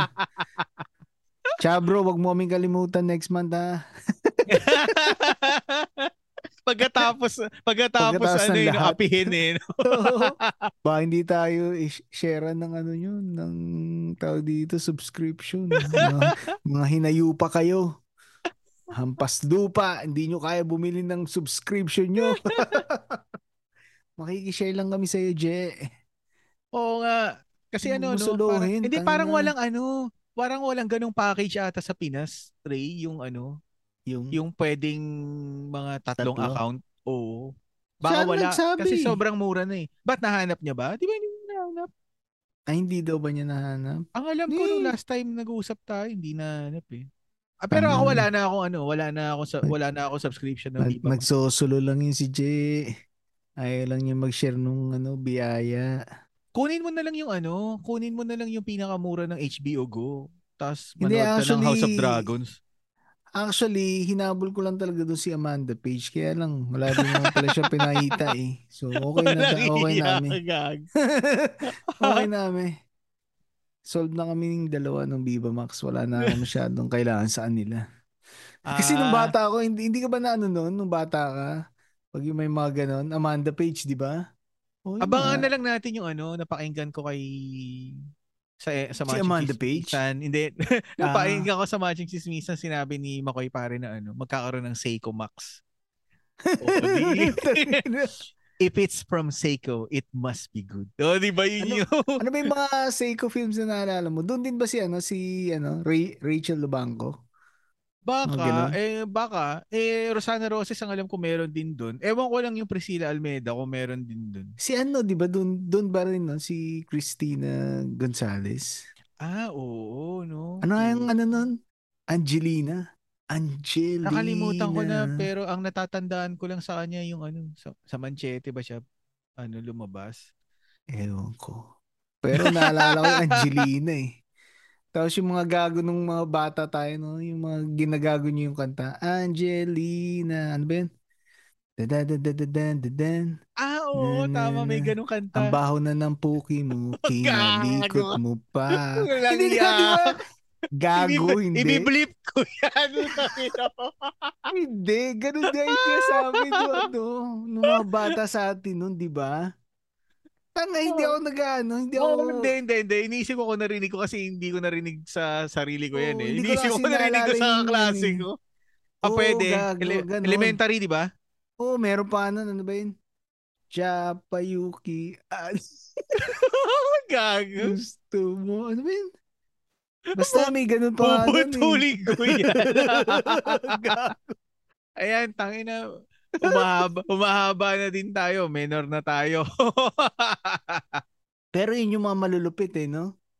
Yung mga Rachel Lubanco, no? Yung mga gusto mo talaga makitang hubad. Shiboom. Oo, no? Hindi mo kasi ano eh, no? Nung bata ka, yung mga, di ba may mga trailer sa atin nun? Ano bang, sa Channel 30 nata yun. Tapos parang pinapa-wonder ka talaga, no? Kasi nakikita mo bakat, tapos parang bababa na yung damit. Tapos puputulin bigla, no? Kaya nung bata ka, oh, hindi na ano ko lang yan. Kasi yun na napaalala mo yung mga say ko. Yung mga panahon na yan, grabe ang ano nun eh. Yung mga iba yung kiliti sa'yo nung R18 nung mga panahon na yun kaysa nung mga sila Joyce Jimenez na eh. Oo, tama. Sino pa ba yun? May isa pang boldster nung mga panahon na yun eh. Si Gretchen ba nag-bold din? Hindi, parang sexy-sexy lang. May naalala akong movie kasi ni Gretchen nung tumalon siya sa dagat. Tapos nakaputi siyang damit na manipis. Hindi ko alam yun ah. Kasama niya si Gardo. Hindi ko matandaan. Oh, hindi. Tapos, alam ko na. Jumakat ano. Eh. De, pero mas okay lang yung mga ano, yung mga artista dati kasi bihira pa yung ano eh. Bihira pa yung nagpapa-enhance dati. Oo, parang natural lang, no? Natural. Kaya nung sinabi mo yung ano, yung Christina Gonzalez, sabi ko, oo, yun. Oh, si Christina Gonzalez nun, no? Yun talaga, no? Tsaka si Kokak na. Tanduay. Oo nga, no? Yung mga kalendari nun. Si Rachel Lubanco nga. Ah, oo nga pala, no? Oh. Sa San Miguel ko lang kasi siya naaalala na commercial. Eh. Yun yung ano eh, yun yung version sa atin ng ano, Ranma. Kasi di ba nagiging siyang palaka, tapos nagiging siyang tao. Hindi ko na matandaan yung sa Kokak. Lupit na yun si Rachel Lubango. Nakakamiss din na. Sayang na, no? Gago, parang naging close kayo, ha? Nakakamiss na. Hindi, alam mo, minsan naghahanap ako niyan sa Amazon. Mga DVD ng mga unang panahon. Kasi yun yung mga hindi mo napanood, eh. Bakit? Wala ba sa ano? Sa internet? Ba't sa Amazon ka pa naghahanap? Wala, men. Alam mo naman dito sa US, eh. Medyo may strict sila sa mga ganyan. Pero hinahanap kayo mga ganyan, wala. Pag nakauwi ka, pre, ano, i-copy mo yung nasa external ni Chabro, malamang. Maraming kokak dun. Kala ko sasabihan mo, pumunta ako sa Quiapo. Pupunta ka pa sa Quiapo, eh, yung Quiapo tsaka Cubao, pinagsama mo, andun na kay Chabro. May experience kasi ako dyan sa Quiapo nun. Ito kasi si Big Mouth. Naalala mo si Big Mouth? Si Pot. Si Pot, oh. Oo, minsan pumunta kami niya sa Quiapo, no? Naghanap kami ng DVD. Oh. Eh, itong gago na to, sinigaw yung pangalan ko. O, di lahat na nang nagbibenta ng DVD doon. Ri! Gusto mo ng DVD, Ri? Gago. Ay, sa inahabol na ako hanggang sa labasan ng puta. Blu-ray! Gusto mo? Hanggang puta, ina na ito. Puta, bad trip yun, pre, kasi kasi kilala ka na nila. Oo, baka inisip tuloy, manyakis ako eh. Tanga nang yan. Sa Cubao din, marami ganyan kasi sa TIP nga ako, di ba? Pagpa-uwi, dami rin ganyan. Pero hindi nila alam yung totoong pangalan ko kasi wala akong kasama na tumatawag sa akin. May alias ka ba ng mga panahon na yun? Hindi. Psst, boy. Ayun lang. Psst, boy. Boy. Ano bang hinahanap mo, boy? Tarzan po, Tarzan. Gago. Tarzan, binigyan ka ng kopya yung pan-Disney, no? Ay, hindi uto. Ibang dati, Tarzan po yung nahanap ko. Nahalala ko nun yung, ano, yung dyaryo na Tic-Tic black and white. Meron pumanis dun, pre. Yung barako, colored na. Oo, naalala ko yan nun. May unforgettable din ako dyan sa Tic-Tic na yan, eh. Bakit? Kasi isa lang yung alam kong nagbibenta niya nun sa may amin. Kaya lang nun kasi, tawag dito, yung lola ko, lagi kong kasama pag bibili ng ganyan, yung mga dyaryo, ganun. Parang may assignment ba tayo nun nung high school na ganun? Yung parang kukuha ka sa dyaryo na ano. Nag-cutouts ka ng story, tik-tik yung... Hindi, ng editorial, parang ganun. Ah, okay. Hindi naman yung tangina nito. Uy, mga estudyante, bumili kayo ng tik-tik ah. Gusto yung magandang story. Hindi. Parang ganun ata, editorial ba? Parang ganun. Tapos, first time hindi ako sinamahan ng lola ko. Tapos sakto mayroon doon, tik-tik. Ay puta. Ito pala yung sinasabi nila. Oh. Binili ko. Tapos syempre, takot kang iuwi sa bahay. Bago ako pumasok sa bahay, tinapong sa basuran. Ginusok ko. Tinitigan ko ng matagal, puta. O sige, okay na. Nasa isip na. Diretso muna ako sa banyo. Alam na. Okay na. Hindi yung ano kasi dati, yung Abante, yung Cerex, medyo ano eh, maikiliti ka pa eh. Pero pagka bumili ka ng Tic-Tic, puta mauumay ka na eh. Kasi ang dami ng story masyado eh. Oo. Pero naalala mo yung kinukwento ko sa'yo. Hindi na natin magitigusan. Basta yung may nagkukwento ng ganyan. Yung inaano niya, kinukwento niya nga. Ano. Parang, alam mo may podcast na ganun, di ba? Yung parang mga nagkukwento lang sila. Binabasa nila yung ano. Pero yun ang style niya naman. Nagkikwento siya ng ano, yung mga ganyan story. Nakita ko si Raul papalapit sa akin. At maya-maya, tinitingnan na niya pala ang aking suso na umakalog-alog. Yung, alam ko na yung sinasabi mo na yan. Sa, ano, parang Cerex. Radyo nga, sa pero, radyo. Ano ba tawag? Dito kasi, di ba, pag yung mga bata dito, tinatamad magbasa, meron sila yung parang sila yung babasahan. Kiklik mo lang. Tapos narration. Cerex na narration. Yun, parang tinatamad ako magbasa. Pakinggan ko na nga lang. Puto, mas matutuwa ka pala pag pinakinggan mo yun. No? Dapat sexy yung boses na magbabasa. Oo nga, babae kasi yun eh. Alam mo naman gayahin ko. Habang nagdidilig ako ng halaman, napasing ko si Raul na nakatingin sa aking dibdib. Pare, gawa tayo ng podcast. Si Chabro magbabasa ng ganyan. Pwede. Parang tayo lang yung ano no, yung kukwento ni Chabro. Tapos dapat yung feel ni Chabro yung pagkwento. No? Tapos ang tawag niya sa atin, mga bata, handa na ba kayo makinig? Halina kayo at makinig sa aking kwento. Sa si ano? Kuya Bochi. Bago tayo magsimula, sabihin ko lang sa inyo, na ito ay para sa mga nakakatanda lamang. Ay, Diyos ko. Ay, Sean, maganda yung idea na yan. Oh. On that note, this episode is about to end. Nairaos ng dalawa lang. Pero sa nagustuhan nila na dalawa lang tayo, comment down below. Tatantyahin namin ngayon yan. Ngayon, palagi na lang namin sisiguraduhin na nasa booking si Chabro. Basta alam nyo, ang natutunan lang po namin dito, mahirap po mag-absent. Yun, kasi alam na namin yung mangyayari pag may nawala sa amin na isa. Ayoko ma-hot seat. Ano yung lagi sinasabi ni Chabro? Ayun! Dito naman po pala si... Islikas J, a.k.a. El Chabro. Brum. So thank you po sa lahat ng mga nainig sa amin. Please support our podcast and you can do so by following us on our FB page, sa Spotify po, tsaka sa IG account namin. Paki-like lang po, tsaka kung gusto nyo magbigay ng feedback yun. Akala ko magbigay ng donation eh.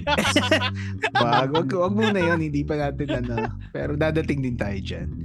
So sabi ko nga, kung gusto nyo makita yung pinaka-pogi sa amin sa lahat, pinaka-chick boy, yun, i-search nyo lang kami sa, ano, sa mga tawag dito, social media namin. So Backtrip the Podcast po. So yun, tsaka syempre please support and listen to the longest running comedy podcast sa buong Pilipinas, ang Machong Chismisan. Syempre hosted po yan ni Sir McCoy and Sir Ingo. So thank you po, thank you. Hindi ka nag-join nung Nara, no? Naka-join ako nung ano. Hindi, man. Baligtad kasi oras eh. Work ako niyan eh. Oo nga. Hindi ako so, nga nasa grocery kaya eh pagkatapos nung ano parang may group picture. Hindi na ako nakabagano ng camera kasi naglalakad-lakad ako kung saan-saan. Pero masaya. Gusto ko din sana. Kaya sa work eh. Doon sa mga ano, sa mga nakikinig ng Machong Chismisan, mag-Patreon na kayo kasi. Oo, mag-Patreon kayo. Maganda yung mga benefits niyan. Mag-i-enjoy din kayo. Tapos makaka-chat nyo pa sila. Oo. Totoo. Marami ring ganap sa ano eh, sa chatroom ng ano eh, Machong Chismisan. Tsaka syempre, libre yung ano nyo, taxi. Oo, tama. Kaya pag naka-100. Pero sulit talaga kahit wala yon. Yung pag-join lang niya Patreon niyo na yung makasama kayo sa live ano nila. Oh. Okay na yun. Ako gustong-gusto ko kaya lang hindi. Ako nga lang yung ano eh, yung every tapos ng episode tapos meron kang gustong itanong o gustong i-react. Tapos pwede mong idiretso doon sa host. Diyan laking bagay noon eh. Tapos nagre-reply talaga sila. Parang ako masaya na ako dun. So, tsaka yun na kahit dun. Ngayon na yung na-add ko din lang si Tito Peach tapos nagme-message parang saya men. Saya. Oh si Tito Peach yung nakaraan. Dami kong tinanong, dami kong kinulit sa kanya. Oo.